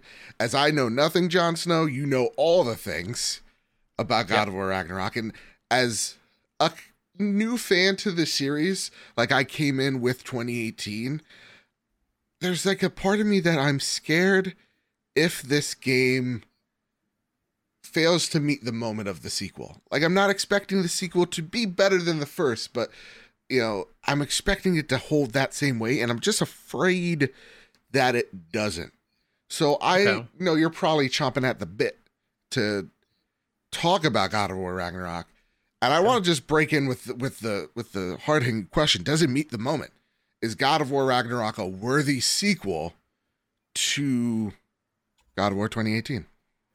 Yes, uh, unequivocally yes. Uh, I think in terms of like when you when you look at sequels, you think uh, best best case scenario here. You look at Assassin's Creed to Assassin's Creed Two. Assassin's Creed Two revolutionized everything that Assassin's Creed did. This isn't quite that. This is wholeheartedly a continuation of God of War 2018 from Hmm. front to back. I mean, I think you there are gameplay improvements, story improvements, stuff like that, but it is very part one, part two, almost in the same way that Last of Us is in a way, mm. without it feeling too different. I mean, Last of Us Part Two feels like a different game compared Yeah. to Part One. This very much feels like here's Chapter One, which was 2018, and we're right back into it. We're right back into the thick of Kratos and Atreus' story. This is Part Two. We're getting that conclusion. We're bookending this. It's going to be a complete vision. Okay. So I, I like what you what you said here. Complete vision. It's a chapter two, a part two rather. This is Yeah. a duology of God of War. And when you say it's you know, Last of Us Part Two is it does feel like a a different game. Ellie does feel faster. She she feels a bit more I guess agile in terms of being able to dodge things. Let's start with the gameplay. And first and foremost, anybody walking in this is completely spoiler free. Don't worry about it. Oh, it. absolutely. We're not talking about anything like that. Very vague in terms of just how you like the story. Nothing like story beats or anything like that. Uh, and gameplay you're seeing here, if you're on the video version, is from all the trailers we've seen previously. That said, gameplay. How has it evolved? They talked a lot about, you know, the shield bash or or the new different types of shields with different type of, of abilities that you get to it. How evolved is it? Is it a fine evolution or a more like a, a refining of the combat? I, I think it's more a, a definitely a refinement. Um, it takes a little bit of uh, working your way up to it. So when when the game starts out, it feels very much like, oh, I just dropped out of 2018. I'm picking back up here. Everything kind of feels the same, and then incrementally they start introducing little new things here. Where whether it's like a new arrow for Atreus, or like you're talking the shield, uh, you start getting these new uh, not items per se, but like new abilities uh, is a better way of putting it. And the game does a very good job of just introducing these new components to make it feel fresh and not make it feel like here we're going to offload all this new stuff on onto your backs and then you guys can figure it out. It, it does it makes the the combat feel so much more fresh that way so that you know every couple hours you're getting something something a little new whether it's armor or um, something new to the combat it, so that way by the time you get to the very end you're like oh okay this doesn't feel stale it didn't overstay its welcome in terms of the gameplay Okay, that's great to hear. And yeah, when at the end of 2018, Kratos does have a couple of items on him.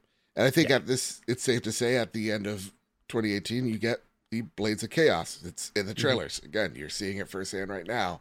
So is this a moment just like how every video game does where oh suddenly Kratos lost all his powers he got depowered somehow are you starting with the weapons that you gained from the first game or do you have to find them again Uh, yes and no. I, I'm gonna keep. I want to keep things a little bit vague, but it does. The thing I love because that is one of my biggest video game gripes is you enter like a wholehearted sequel. And it's like, well, for whatever reason, you just don't have your abilities anymore. I feel like this game does the best job of addressing that, so that you don't enter the game being overpowered and have all the runes and everything.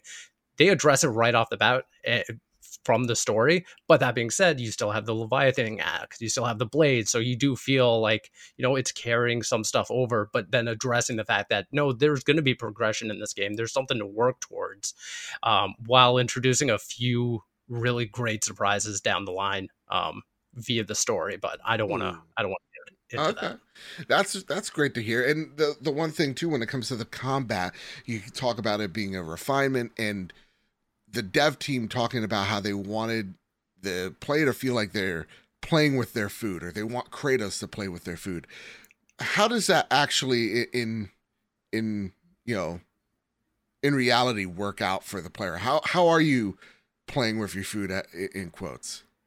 Uh, it's it's so funny because that they nailed it on the head with that. Um, there are moments in the game where you can you know use a combo, whether it's the the axe or the blades, uh, pair it with you know Atreus in the in the back, and you know spam his arrow button and everything. So you can you know throw an axe, it, it hits the uh, the target like up off the ground, pull out the blade, start whipping them with them and everything, while Atreus is like nailing him, bang, bang, bang, bang, bang, with the arrows, and he's just like stunned in the air, and, it, and it really does feel like you know Kratos is just toying with this, you know, with This- like grub of a of a creature, uh, and it does make for some like really great animations. But then you know you move down the line, and then you face like a very difficult opponent. Uh, mm-hmm. So kind of you know there are challenging moments, but yeah, I, I do really love those moments where you feel like a god of war. Mm. And now we talk about the Leviathan axe, the Blades of Chaos. How are they in this in this game? Uh, do they feel like they're working in tandem with each other more? Like for me, I felt like in 2018, I was strictly like the blades were cool and I like them a lot. They're for my AOE, but the Leviathan axe, there's a personal touch to it, right? That's that's my one to one go to thing. Do you feel like there's more, I guess, parity between the the weapons? No, uh, I mean, if you, it's the exact same feeling as I had in 2018. I love the Leviathan axe. That feeling of pulling it back into your hand feels ungodly, uh, especially on um, PlayStation 5 with the the haptic, uh, the adaptive triggers. That feels so good to just play with. That you know, I'm sorry to say, Blades of Chaos they take the back seat.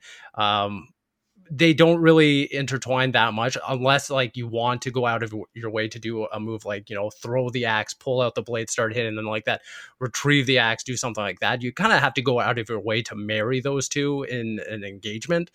Otherwise you you could just effectively use the axe if you wanted to and pull out the blades when you want to.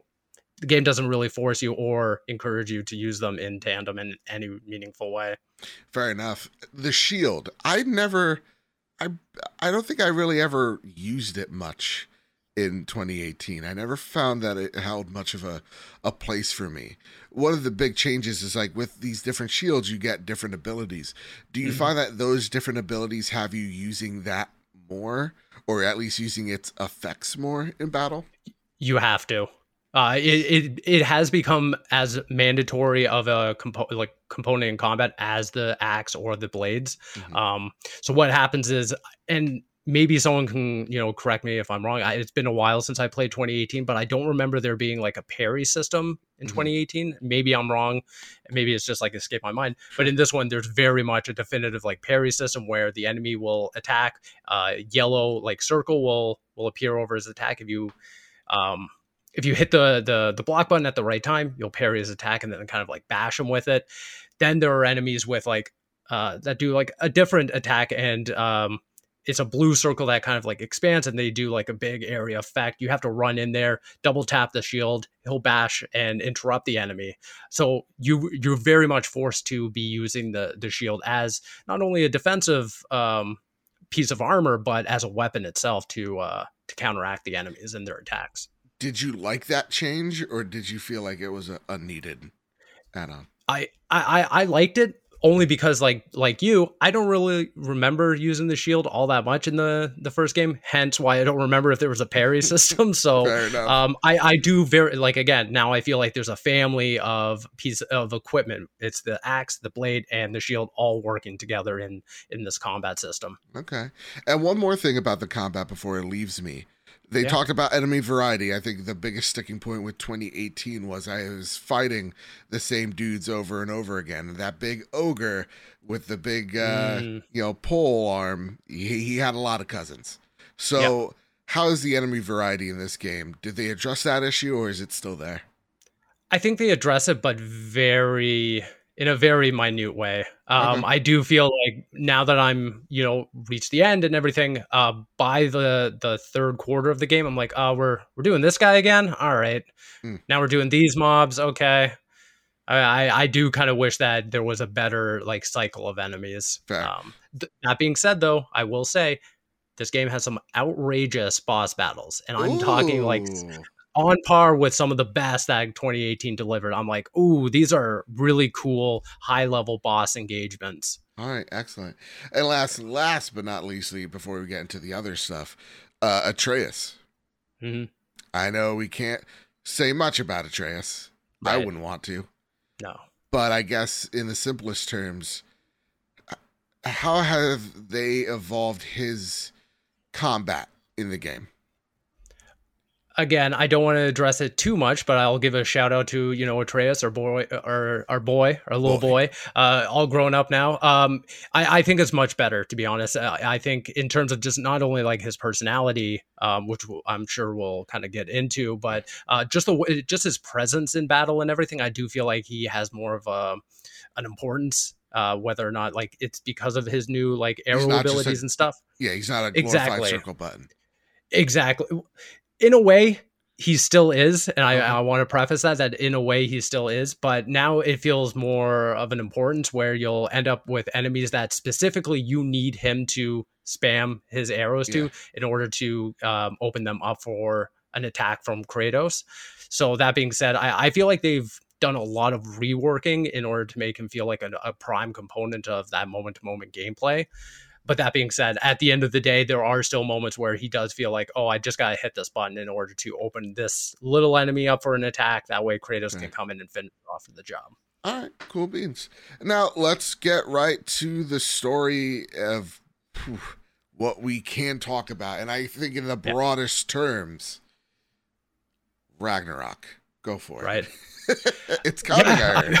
it it's coming. It's uh it's right around the corner. Um, both literally and you know the the game itself. Um, right. yeah, it, the the game picks up three years down the line. You got Kratos, who you know just saw I mean, I, I, guess we're talking a little bit of spoilers from 2018. It's been Tw- long enough. I feel right? like, yeah, 2018 were fair game, but Ragnarok, yeah, of course. This game, obviously, we're yes. not going to do anything. Um, so yeah, Kratos is obviously um, reeling from looking at the mural and seeing, you know, th- this prophecy that he's gonna he's gonna die and everything. Uh, so you know he's internalizing that, while at the same time you got Atreus who's internalizing the same uh, revelation that you know he's he's Loki, that he's half giant, he's he's dealing with all these emotions. So you kind of have uh, Loki or Atreus looking out for all these these answers. All the while you have the backdrop of hey Ragnarok is coming. Um, it's uh, uh, they, they call it. Uh, I'm gonna butcher this this name. Uh, Fimbulwinter, yeah. which is um, th- this uh, three year long winter that you know uh, precedes um, the end of Ragnarok. Yeah. And um, yeah, so uh, then there's also the you know the backdrop of hey Thor's out there, Odin's out there. There's all these looming threats. Freya is still out there. So they've got a lot of uh, components working working here. And um, do you feel like yeah it, components... it makes for a very interesting sequel i think. Yeah. I know in the broadest terms do you think those components work Yes, uh, but it took a little convincing, a little, a little time to get in there to massage the story because coming into it, knowing that it's a duology, knowing that the team has already said this is going to be the end of the saga, I was like, this is a lot to be working with. You got Ragnarok, you got Thor, you got Odin, you got Freya, you got all this stuff. You got even you know dealing with the the uh, human emotions that Kratos and Atreus have to go through. I was like, this is a lot to kind of process and give time and development to each of these. And, you know, going through it, I was like, oh, they're doing this in such a smart way. I, I think the biggest thing of this game, and I'm going to say it, aside from the gameplay, aside from the story and everything, is the writing. The writing is so strong for each of these mm. characters that I was shocked by some of the, like the, the narrative threads that they're they're pulling here and the way that characters are interacting with each other. I was like, man, there's so much heart in this game that mm. I, I think this is going to be my biggest takeaway from this game is the just the writing and the narrative of these characters versus anything else. Oh wow! And that was the one thing that I was a little skeptical. I think like the, the fan base entirely is like, we know Kratos took his time killing the Greek pantheon. yes, seems like the oh, Norse yeah. one. He's just rushing through it. Um, do you feel like this? I guess Ragnarok serves uh, enough for that sequel of like, yeah, you know what? As we as we go through everything, this is a nice way to just say this is the definitive ending to the story. Do you think there's maybe ways that we can get into or, or that you would have liked to see rather in like a, a, it being a trilogy instead, or you think the story is near perfect where it is? Um, I so I, I'm I'm hesitant to to get into too much specifics, but that being said, I do feel like what the team has achieved with this game and the vision of making this the the part two, the the final chapter, the second half of this uh, duology, I think that they that they did a great job of of handling the story as is and how they intended.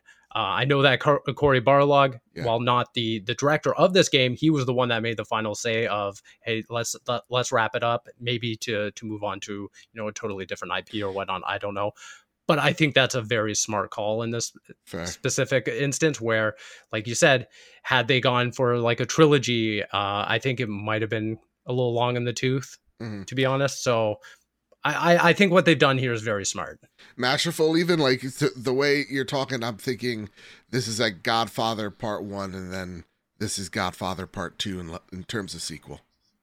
I, I think so. I think that when people look at this, uh, people are going to be looking at okay, it's not just God of War 18 and God of War Ragnarok. It's both of them kind of put together in a way that makes for a, a very compelling, full front to back story one and two. And then they kind of just avoided going too long, getting a part three in there, and kind of you know Yeah. let's let's hedge our bets at v- two very strong entries versus maybe you know going for a third and you know not delivering the, the same way that you could with two rock solid games. Fair enough. Uh, performances. I mean, we Yeah. can't go into specifics here, and I wouldn't want to, but still as strong as ever. Oh, big time. Uh, I mean, we can kind of talk about like you know just some uh, s- strong uh, performances. You got Christopher Judge back. Um, one one of my favorites, I think, is is, is Ryan Hurst as as Thor. I, I love him. Loved him in Sons of Anarchy. Same. Loved him in uh, in a whole bunch of other of his projects and stuff. Bates Motel, he was great in as Mhm. well. Um, this one I was like very much it's it's so funny because you do try to remove yourself so much from the MCU, the Thor from the MCU and everything and into this new project and just seeing Thor in this very different way. Uh, but man, there are some moments with Thor that just hit me. Like and I'm talking like on a deep emotional human level. I was like, holy hell, the writing, the performances are delivering on Mm. this on this character in very unexpected ways. Is it is it emotional? Like I sympathize with him, or emotional of like, oh, this is like a Thanos like character.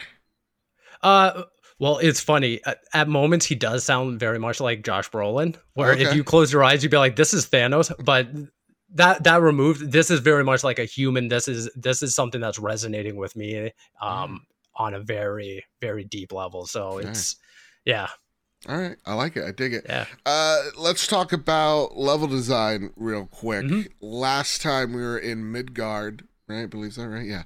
Yep. Uh, now we're we're discovering all the places, all the things to go. Right. Yeah.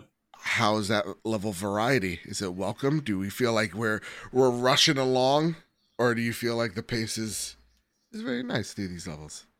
It's good. Uh, Mhm. I do feel uh, like Mimir at one point, you know, he he makes a, a remark, and it's no no spoiler or anything, but he makes a remark of like, hey, you know, you guys are actually, you know, exploring the the nine realms and and, and what an achievement that is and everything. Um, but I think one of the cool things is is that you know you're kind of re-exploring places you've been to before, whether it's uh, you know Muspelheim or Helheim and stuff like that, and you're actually in in some instances going back to the exact spots that you were in in 2018 and i'm not talking like oh it's a rehash of the same level design they're just like reusing assets and stuff like that they're doing it in a way that's like very smart and Hmm. again no spoilers i want to preface this there's one moment where you're exploring the map and everything and atreus runs to the right and um for no reason he's like oh there was a chest over here the last time we were here oh i guess they moved it and i was like oh Hmm. that's that's so brilliant. Like, yeah, for this moment in time, you know, Kratos and Atreus are are re-exploring this place that they've been to years ago, and they're like,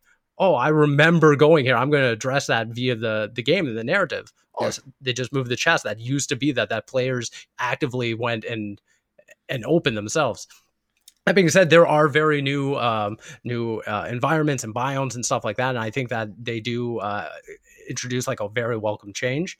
That being said, though, I think that the game does overuse the um, maybe not a trope, but just like the the system of oh, let's go back to this place we've already been to Right. um for, and kind of touch base with like other characters and stuff like that so by the end i did feel like okay now we're rinsing and repeating a little too much here where we're going back to the exact same spots um and maps that we went to you know hours before Mhm. um so it, there's a healthy balance i think uh where you are exploring these out of these you know out of these world uh maps and stuff but then going back and i'm like ah maybe I, I would have cut this cut this like small section out so that we could have avoided this and maybe just Mhm. left it up to oh you know you can go back here for side quests and collectibles and stuff and not have it draw so much via the narrative Fair enough. Fair enough. So, do you feel like we're spending enough time in these biomes, or do you feel like we're chucking on through? uh, a little bit of, of A and B where I A feel like bit of A and B. we're overstaying. Uh, uh, uh, and I'm talking like just a touch where I'm Mhm. like, this could be like 15 minutes less, and this would have been a perfect amount of time here. Uh, and then some uh, biomes, I'm like, oh, or some uh, you know of the nine realms where here I'm like, oh, this is re- used really smart. I I almost wish we could have stayed more. Okay. Uh, had more time here, uh, so I, I think it's an even bag, and maybe it comes down to personal preference. Maybe it's just me uh, liking one versus the other and stuff like that. All right. Now, this is where I get a little flame warrior. Are you, are you ready for this? Cheers, yeah. Uh, I heard this is just a PlayStation 4 game. It feels like I'm playing a PlayStation 4 game still. Oh, let's talk I about mean- let's let's talk Yeah, about how let- this how this baby runs under the hood, sure. over yeah. the hood. Uh, Mhm. Graphically speaking, is it is it visually? I guess. Do you see it visually an upgrade from PS4 to PS5 type jump of like a Horizon, or do you feel like this is a a, a half step? I think it's more leaning towards like an optimizational upgrade Mm-hmm. where you can tell the HDR is on point, the the the color gamut is on point. That being, I mean, obviously it all depends on the, the display you're using, Sure. uh, whether it's a monitor or TV. LG So that might be pending. Right there with you, buddy. Exactly. Uh, so you're you're in for a treat. Oh, Um, goddamn. uh, yeah, and the, the frame rates are great as well. You know, up to 100, 120 LGC one again. This That's is right. not an ad. Um, but but that being said, um, from like be. it could be LG.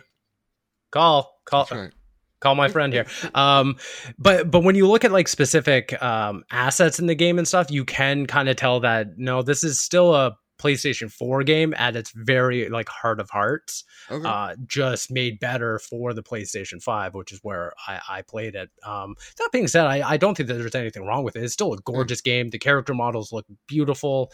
The textures on, you know, there's one moment where, you know, Kratos is looking at his hands and, and I swear to God, they look like real hands. I was, I was blown away and I was like, eh, but then you look at like small rock, uh, uh, rocks and debris and stuff. I'm like, well, this doesn't look the same as what it could if this was just a pure Gotcha. PlayStation 5 game. All right, fair enough. I like the honesty. I applaud it, sir. I applaud it. Yeah. Uh, to the people in the comments, please do, y'all. Of course. Nice. be nice, be nice. Um, and, and then the other thing I did want to address because there was like a huge, you know, uh, kerfuffle when the previews came out a couple weeks ago, and it was the the whole thing about you know um, the the hidden loading screens where you, you go through like a crack in the rock or you boost a buddy up uh, a ledge and stuff like that. This game has them has them all over the place, and it does really ring true of like, yeah, this is just reminding me this is a PlayStation 4 game. This is something I have to just get over because it's not inherently ruining my experience. But it it every time it happens, I'm like, that's right. This this isn't a PlayStation 5 game. And this is kind of just a reminder because I do kind of wish the game was remodeled in a way to get rid of those. Almost, like- but but it can't it, inherently because it's not like uh, Spider-Man, for instance, where it's like, oh yeah, we'll just get rid of the the subway trips. You can Yeah. just, you know, it's instant. You would have to inherit, like, just get rid of all these moments where Kratos is ducking behind something, um, and then skulking through, you know, a cracker and that. But Do you feel like Yeah, it's it- hindered because of it, or not not a whole lot but every time it like i said every time it happens i'm just constantly reminded like oh yeah this is a playstation 4 game this is the reason why it's there on the back and they're you know loading up new assets and stuff like that so But at the it's a reality that we we all kind of should Yeah. understand but at the same time i wish it wasn't the case i wish that you know we were at a place 2022 where this game was just a playstation 5 game and Yeah. we got we we've moved past this but that's a larger discussion entirely much larger discussion. Yeah. and I appreciate it. Um, so let's talk about last but not leastly, let's talk about the sounds, them, Yeah. them beautiful haptics. Um, Mhm. so sound wise, music, score, all that. How, how was it, my man? Because I loved, loved, and I still do love that God of War 2018 soundtrack. Does this one is this one on par? Yes, uh, Bear McCreary returned, so you get his his his flavor back. And I'll say that uh, there are quite a few moments in the game where the soundtrack has given me chills. Uh, whether it's because of the moment that is leading up to, like via the narrative, or just because there's a cool action sequence or stuff like that, or whether or not it's drawing back to you know uh, the themes of previous God of War games. Um, you know, you get the the core like uh, theme from like previous games and stuff, which we've heard in 2018 and yeah. stuff. Uh, so I, I think that they use the score, the soundtrack, very very great in this game, and you know the it continues that that narrative of like, hey, this game is backed by great sounds, great audio design. Um, and everything like that, great music. Yeah. How does the how do how does the combat uh, sound? You know, the swing of the Leviathan axe. How does it sound? Like I'm a, I'm assuming uh, in the dual sense and also on screen. Um, how how does how do those enhance your gameplay? Uh, so there's nothing via the dual sense. Um, mm-hmm. I think that again, going back to the, it being like a cross-gen game, the the dual sense integrations are very limited to the haptics no. and the adaptive triggers. I know. I'm sorry. It, yeah, I, I, was a little disappointed. I wanted some something to come through that speaker. I was hoping, yeah, at uh, one moment there would be like some sort of integration there, some grander integration, but unfortunately, it's pretty limited. Okay. Um, but throughout the game, you know, the combat sounds great. The um, everything going, you know, on screen, pairing it nicely with, um, you know, the audio is good. I, I don't think there's any notable standouts um, via the the combat or anything. I think it's all backed by Bear McCreary and um, his his talents as a composer. All right, well, there you go. There you have it. That's that's been our our God of you God of War Ragnarok review your final take for God of War Ragnarok. Um, is this the is is this the game that goes toe to toe with the Elden Rings, Steve? oh, guaranteed. Yeah, yeah, absolutely. I, I think uh, it's been a great year for video games, all all in all. I, I think, but when it really comes down to it, I think you know a lot of people are going to be saying to themselves, is it Elden Ring? Is it God of War? Myself included, which is like the game of the year. Um, and I think a lot of people are going to struggle with that. But I think, you know, Sony Santa Monica really came out swinging. They delivered something that is, I think, on par with what they delivered in 2018. Very strong performances, very strong gameplay. And whether or not, you know, that resonates more or less with, than what Elden Ring did and what From Software did remains to be seen. I think that's uh, again a much larger conversation that I Absolutely. myself am going to have to have and internalize, lose sleep over this uh, this next month or two. But uh, it's going to be interesting to see where uh, the majority of people kind of land on this. I, I'm I'm beyond excited to know where people land.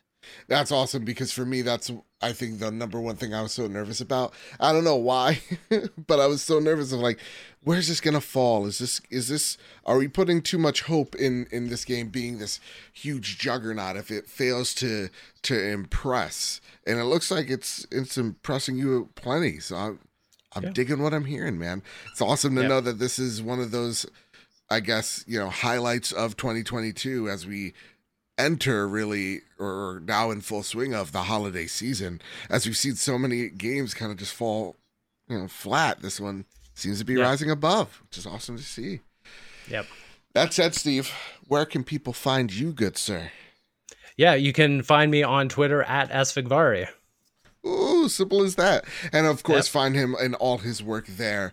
Um, Steve, yet again, thank you so much for killing it and helping us out. Uh, it hey, means no. so much. No, I, I, appreciate the invitation. I love hanging out with you. I love uh, talking to you about uh, you know the the latest and greatest video games coming to PlayStation, and sharing you know my reviews with uh, your audience as well. You guys are awesome. So um, yeah, thank you once again. Yeah, and with that, let's go back to the show. Ooh, we uh, Kratos has a mustache, shaved the beard. Can you believe that? Did he actually? There we go. I don't know. I was like, really? That's because yeah. I went media dark, so I'm like, that's a possibility. I could see it. yeah, yeah. He just uh, just mustache. He he did a uh, Freddie Mercury on us. Yeah, oh, uh, like our good friend Ames. You saw his uh, Halloween costume. I saw his wife's Halloween costume. Oh, what a prevert! he looked like Freddie yeah. Mercury. I couldn't I could not look away. I'm like, that's Freddie Mercury. You're, Yeah, you're not the. Adams family. You're you're you're about to go live on World Aid right now. Like, Oh God, Joe, come on. he looked he, he looked like Freddie Mercury. You know. All right, Yeah, Flash but news. at the end, right? Oh Jesus Christ! we gotta go fast. Gotta go fast. Gotta gotta not get canceled. Gotta go fast. All right, HBO. Uh, Last of Us HBO show premieres January fifteenth, uh, twenty twenty three, with the poster too, and ooh, it looks good. I'm excited. This is uh. I love the poster because it is very reminiscent to me of like the Last of Us cover. So this, I'm I'm more excited. excited for the show than the game. I hope the show. I mean, the show looks like it's gonna be great. That's what I was gonna say. You don't like Last of Us. Uh, No. You're are you excited for the show? Yeah. Uh, yeah, I do not like The Last of Us. I think it's very, very much You know- not fun, despite being high quality. You know what I mean? Yeah, sh- sh- shut your mouth. You, you sound stupid. It's not fun. But You sound stupid when you talk. Watching the actors in that experience, absolutely. The uh the game felt uh, uh I don't know, up its own ass. oh my god! My audience, did. you say that? Okay. Yeah. All yeah, right. They just didn't. And I was like, all right. Like, and like, I know The Last of Us is the the reason this show exists, and I love how much that game means to so many people. Right. But like, it's not fun for me to play, and I'm the guy that wants the video game ass games, right? That's what I want. God, I want to. That's what I want in games. most of the Audience, I apologize for this man slander. I apologize for nothing. Um, and the fa- the fact is that poster, yeah, I want to watch that experience, All right. Joe. Yes. Here it is. Can't wait. I'm really pumped. I, I really do think this is, and I'm hoping this is really big for them. That that trailer Me gave me a whole lot of hope, and it got my brother into The Last of Us. Like he saw it, he's Yeah. like, "All right, time to do my homework. Let's do this." And I, I, I freaking love that. So yeah, uh, I th- I think we I think we got something here. I think we got think something. do. It's gonna be great. All right, here's Look bad at news. you, Halo. Don't show Joel's ass for the love of God. Uh, Sackboy isn't off to a great start on PC. This comes from VGC, according from to independent data tracker Steam DB. The game ha- has a current uh, concurrent player count of just 610 since it hit Valve's platform in October 20. Uh, sorry, 27th. Uh, while it's worth noting that Little Big Planet series has never been one of Sony's blockbuster franchises, the figure is dramatically lower than PlayStation's other first party PC games have managed. And at the time of publishing, the title ranked number 863 in terms of concurrent players in a total of 386. I felt like this was this is not a surprise. I stopped listening. What? There you go. All right, here's one. Uh, Luke, I'm confusing all my white people names. Luke, have you heard this? Have you seen this? Activision's Call of Duty rebounds with 800 million dollars launch weekend. The previous high mark was uh, the 770. Oh, this comes from Bloomberg, by the way. Sorry, uh, seven million. Sorry, 775 million set in 2011's Call of Duty Modern Warfare 3 across a five-day launch. Note that this is in with adjusted inflation, that would be a total of one billion dollars today. This was done in three days. Call Yeah. of Duty, Modern Warfare 2. Ooh. Now this is where I get to be on a soapbox for just a second here and say Okay. Activision provided us with a code, and um, Luke, I love this game. Like as of recording, as this this publishes, I am about to platinum this game. This will be my first ever Call of Duty platinum. Um, throughout my span of the entire game uh, franchise, what they've made here is something that I'm so surprised resonated with me so much because, as you guys know, Modern Warfare reboot. Um, I was surprised how much I loved the single player, but I dropped off from the multiplayer pretty quickly. This game has its hooks in me from the single player side all the way to the multiplayer end. They really did listen to a lot of the feedback, at least in my perspective, a lot of the feedback from the fans in the beta, and are continuing to address those as we go through. But in terms of just single player, it took what we loved from the reboot, that breach and clear aspect, that more like we're going into houses, um, from Modern Warfare, and they added elements of just intensity. Like there is a mm-hmm. point in this game where several points you breach and clear a room and you don't know who's friendly or who's foe. Or you'll see a mm-hmm. person drop down their gun and as soon as you turn around, they go back to pick it up. And it's just mm-hmm. like it's in those moments that add that extra layer of intensity that it makes the gameplay just feel more visceral, if that makes any sense. And then midway through this game's story, it flips the script of what Call of Duties could be. Like, yeah, you have your big action set piece. There's one midway through where you're literally jumping from car to car, similar to, to like Uncharted 2's train level to get to the end. And it is so much gosh darn fun. And then the next mission is where you are stranded in a city. You have nothing. You are mortally wounded and you're trying to get from one side of the city to the other while there is a army searching and hunting for you and it just harkens to it really is a love letter to classic Resident Evil and The Last of Us in terms of if you like duct tape and making weapons out of pots and plants um it's there and that level alone which is called alone is one of the best cases of a franchise taking what you love, mm-hmm. flipping the script, and executing it perfectly. And mm-hmm. taking those elements and replaying them for you and making it not feel stale or not making it feel like it outlasts its welcome.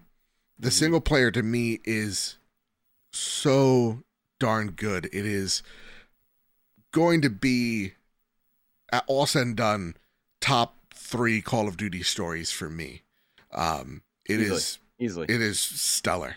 I loved it. And if you're a fan, like if if you're a fan from the 08 game and you come to this, there there's so much warranted fan service, especially towards the end, that you feel like it's it's just you're all you're you're coming you're coming together again. If that makes any sense.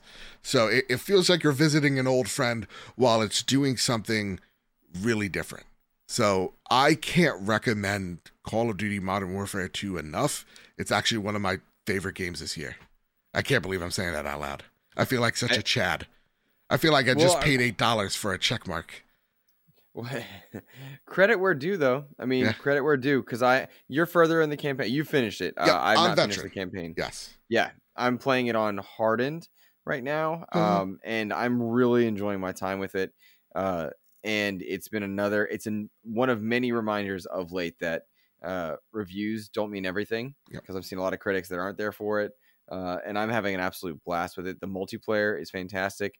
I tweeted out this morning at the time of this recording uh, that I just spent like 40, 50 bucks in Fortnite on Star Wars stuff and Black Adam, and then went and played COD because that's just how good. Yeah. Uh, that's just how good that multiplayer is, and I'm having a blast with it. And it does feel like they listened in a lot of ways. Um, it helps, I think, that the campaign is so good, the gunplay is so good, the multiplayer is so good, and we've not heard horror stories about the developers. Yeah. It's a lot easier to get in on this one than it was for Vanguard. I didn't even play Vanguard. Um, and so, and, and for context, yeah, Activision provided code is for me as well. Um, and I'm, st- I, I'm absolutely everybody should buy this full price. Go for it. Call of Duty games don't go on sales often, but do it. It's Yeah. fun.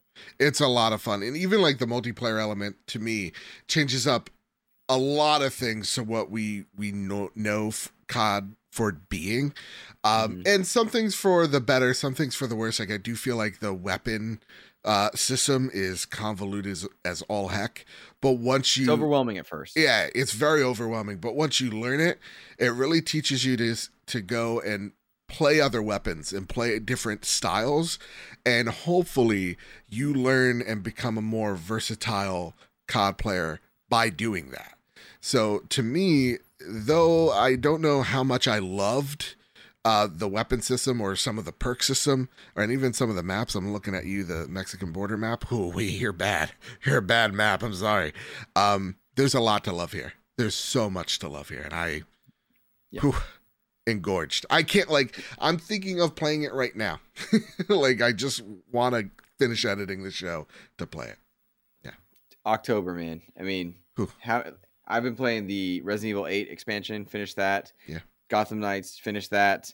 Playing an, an indie game or two. There's what we have Plague Tale Requiem, Call of Duty Modern Warfare, God of War Ragnarok's on the way in a few days. Sonic Frontier. what Um, was that? I'm sorry. you say something? coughed. Um, Oh, that's crazy. uh, and Xbox has got Pentiment coming. That's if you care, um, I don't. Uh, there's there's a lot happening, right? Yes. Like there's a lot happening and news. It's like it's it all it, it hits in waves, man. Yeah, it's it dope. There's does. so much to play. Like anybody that's doing that two for one deal at Target or or saving up for the holidays, this is one of those things where you could legit have something on your Christmas list, even if you're a guy that can buy everything himself, Yep. and you won't get to your stuff in time because there's just so much. It's dope. Phil Spencer. We're talking about him again. And hopefully, honestly, this nails it down. All right. He said it. He said it. Please, for the love of not taking God. it from PlayStation. Phil Spencer said on Same Brain Podcast. And first off, shout out to Same Brain Podcast. They were not getting credited at all for this interview. And I know you probably feel like, yeah, Mm-hmm. Yeah. you know, And- the pain. Shout out Yeah. to them. Yeah, yeah, seriously. Um, and shout out to Phil for just answering the actual question because they didn't ask this question, and he's just like, you know what? I'm just gonna say it. Let's just say it. Yep. And probably that was a PR move, but whatever. Uh, Phil Spencer on the Same Brain podcast on Call of Duty, uh, Call of Duty, Call of Duty on PlayStation. He's quoted to say, "As long as there's a PlayStation out there, actually, let me say it like Obama. uh, as long as there's a PlayStation out there to ship, uh, our intent uh, is to continue shipping Call of Duty on PlayStation. Uh, let me be clear. Uh, there you go. Just That's like for- Minecraft. just like Minecraft. They did that exact thing, and they're making money on it. There you go. And that's Phil Spencer's mission. Uh, It's stated clear as clear as day now. And listen, it is. You know, I've saw some people on Discord. It is interesting. Yeah, this kind of does strike a little different from what Satya said of like, let us compete. So we're competing. It does seem like they're having to change their tune a bit because, yeah, regulators have some concerns. Whether we share those concerns or not Mhm. doesn't matter because they're the ones thinking it. Uh, so yeah, they're gonna say what they need to say to get this thing through. And Yeah. I want them to get it through, Yeah. and not because of COD. Bring I back those IP. Yep. Free some of those studios, man. God, Golly. that's a different. That's a whole different show. So there you go. Let it be done. All right, Luke, are you holding on to something? I'm I'm ready for the drop. Prepare the drop. Here are the latest deals and deals coming to the PlayStation storefront this week. November 1st, Mission Command Recharge on PS5, PS4. Tractor Journey on PS5, PS4. November 2nd. Oh, come on. What is this word? Dormian Story of Seasons. Friends of the Great Kingdom on PS5, PS4. Let's uh let's shorten that. That's a long title.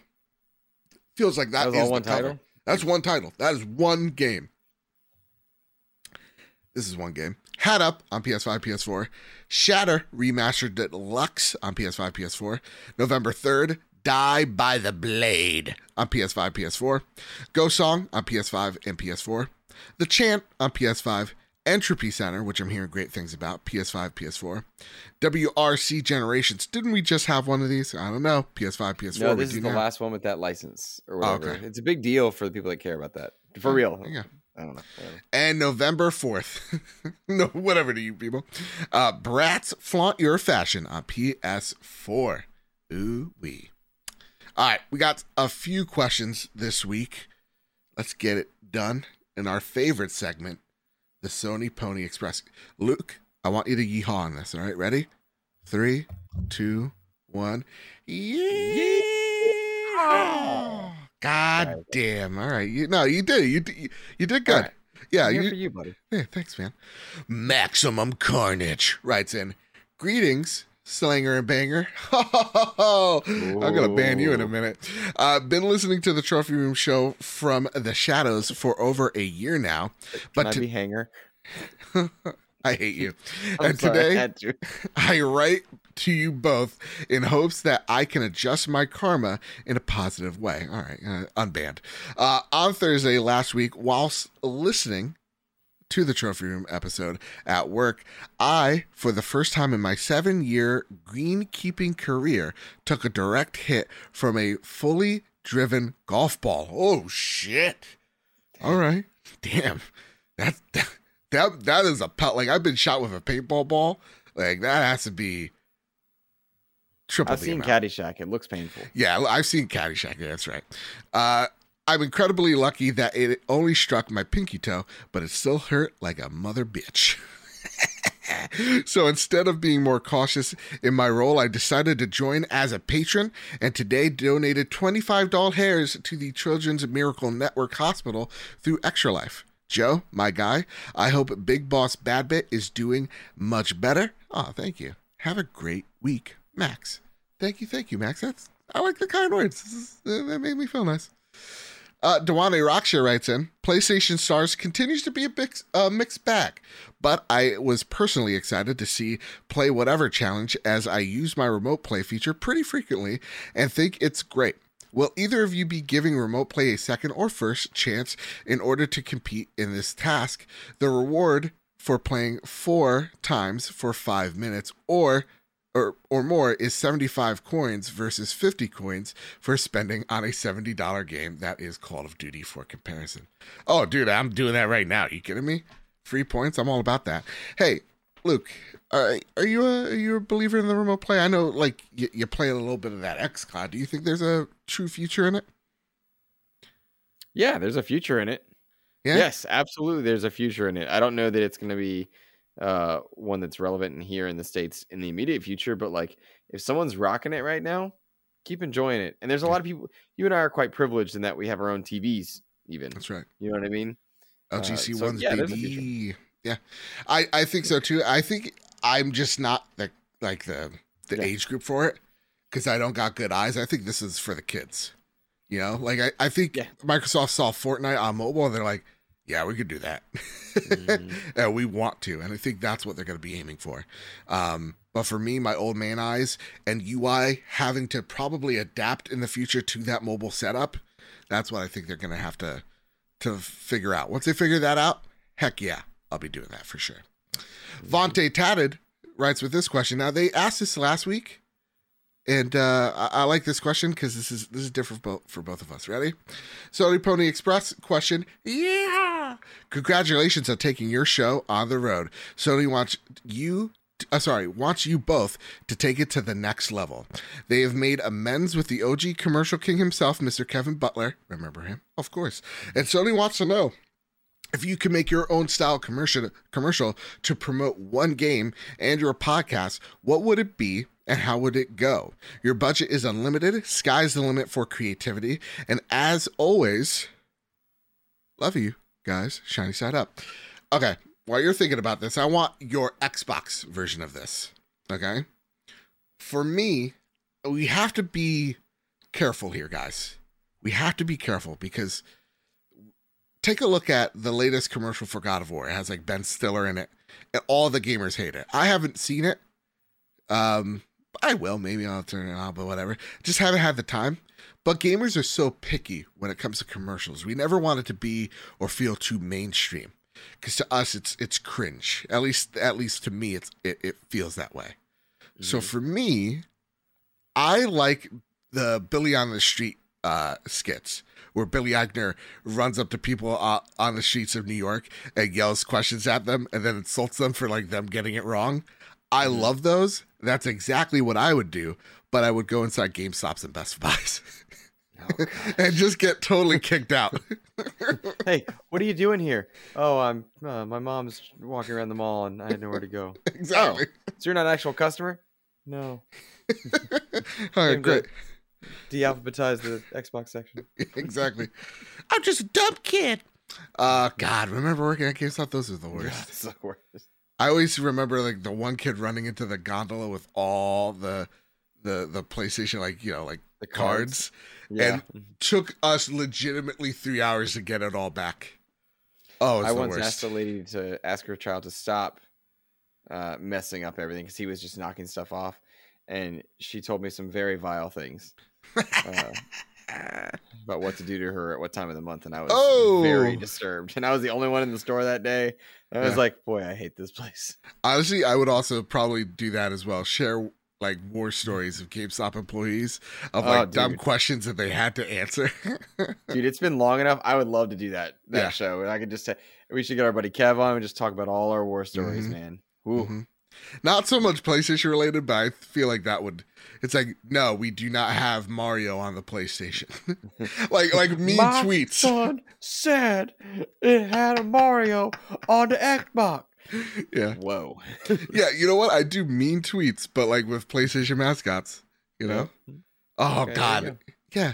There you go. Twitter's an awful place. All right. Yep. Lastly, Una writes in. Hope you guys. Una's gonna take us on a ride. I have not read this question, but I already see a. a Always safe to do on a podcast. Good yeah, work. always safe to always safe to do. Hey guys, hope you're both doing well. Welcome to November, where the word "boy" gets used. Holidays are upon us, and redheads are upgraded to being sexy. Ooh, see, this is the word. I was like, oh my. Uh, my question this week is: Have you guys ever imported a game? Importing imported meaning comes from another country, another version of the game. I ordered Kuro no Kishi a couple weeks ago uh, for my Aaron loving heart. Ah, Aaron Way. Okay, that's the Aaron Way game. I get it. I, I understand. Uh, and it's the first time I have imported something. And with Callisto Protocol getting canceled in Japan, most of that audience will have to rely on importing to get a copy if they did want to play it since it is now canceled. So I throw the ball over to you guys. Have you guys ever imported something before? Great question. Technically, my PlayStation Vita was an import. Uh, I bought it secondhand from someone that he it wasn't a Japanese Vita. So yeah, that. Um, actually, my Gravity Rush was a Jap. No, my Uncharted was actually a Japanese version of Uncharted. Uh, you know, Golden Abyss. So yeah, I actually I, I have imported a few games, but I don't go out to seek it. It has just stumbled before me. If that makes any sense. Luke, what say you? No, I've never imported a game uh, Oh. ever. I, I my I mean, most of the time when you're importing, you're bringing in something uh, Japanese, Mhm. and those aren't typically my interest. I don't, JRPGs would have been the only thing we would have needed to import for that, and I, that's aren't my interest point. Mm. Um, but I think it's really cool when people do. Yeah, Like I do think it, like it, it just sounds cool. Yeah, I had this imported. yeah. This It just sounds dope. It's like that's a power move. All I right, bought it from flex. Play Asia. I'm like, oh, you're fucking, you're cool, dude. All right, dang. All right. all right. Like that's commitment that I respect. Yeah, I dig it. You know, great question as always. Everybody, thanks for your questions this week. Um, as this will be the last crazy week for me, Luke. Last crazy week, so I can finally not suffer from burnout. as next I'm week, I will be on the job hunt, which will be interesting. Be- Um, I wish you all the best. thank you. I'm mimicking you in that one of my responsibilities is ending, and so I will be back to Yeah. uh, a mostly normal schedule, which I'm excited about. And so we'll get back to XCP and Cast Co-op and everything, which I'm I'm looking forward to. And with that, Luke. Before we go, is there anything you'd like to spotlight? Uh, well, shout out to Kyle. I think uh, thinking of him. That's that's really uh, as always. Uh, he'd like to plug himself. Who? Uh, shout out to Mr. K Step there. One more who, Uh, and I so- swear to God, I'm gonna coo. uh, if anybody would like to to add on to their follow list, you can find me on Twitter at Insipid Ghost uh, and give XCP a shot. I think it's unique in the gaming space, and the way I do it, that doesn't mean it's perfect. I've got some things I want to change once I find some bandwidth for myself and some time. I like to- the sales pitch of, "Hey, you should listen. I got, I got." There's some things I like to fix. Well, it's no, like it's if I'm selling a- this car. It's like, hey, it's a good Look, car. Transmission's a peop- Up, people are but- here for your for your genuine element, That's fair. uh, Joe. And if they don't know me as one of your best friends by now, I want them to see the genuine element. XCP is a journey, just like all of them. Uh, right. So yeah, I'd love for love for people to go on that ride with me and some pretty dope interviews. If you go back, go Honest to God, they're really good. Thanks, They're really good. So that said, uh, the show's perfect, and you should give us five stars over on Apple Podcasts on Spotify. You get a win, or, or sorry, you get a chance to win God of War Ragnarok Digital Edition. Which, if you haven't read or seen that review, you might want a copy of God of War Ragnarok because it seems like it's going to be pretty cool. And uh, please catch us for our Extra Life stream this Saturday. Link in the description to donate. Uh, every $10 goes to a, uh, well, first off, goes to kids in need, but it gets you entered to win the limited edition version of God of War Ragnarok, the one with Thor's hammer. But uh, you know, just to let you guys know, a little uh, legal advice here: it doesn't come back. So once you throw it, you can't swoop it back in your hand. It's a fact. With all that said, you can find me over at Mr. You could have laughed, Luke. You could have had a little giggle. I was reading a text from Ains who continues to badger us to do our responsibilities. Oh, Really put the make the right color this time, guys. How about grow some hair, Ains? How about that? you old. you can find me over at Mr. Badbit. You can find the show over at PS Trophy Room. And again, please, please, please go wish at Mr. K Step all the best because he is and his family are truly going through it. Um, and they could really use all your support. In all seriousness, go over there, tell him how much he means to you. Um, he really needs it. So, love y'all. Keep your wits about you. I feel like I ended on a really like, oh boy, let's get sad. But really, go show him some love. He's gonna need it. So, with all that said, with all that out of the way, everybody, love y'all. Keep your wits about you. Keep hunting and keep playing PlayStation. See you guys. This is where you're like, I love you. You know, like, I love you. I love too. you. There you go. You're getting it.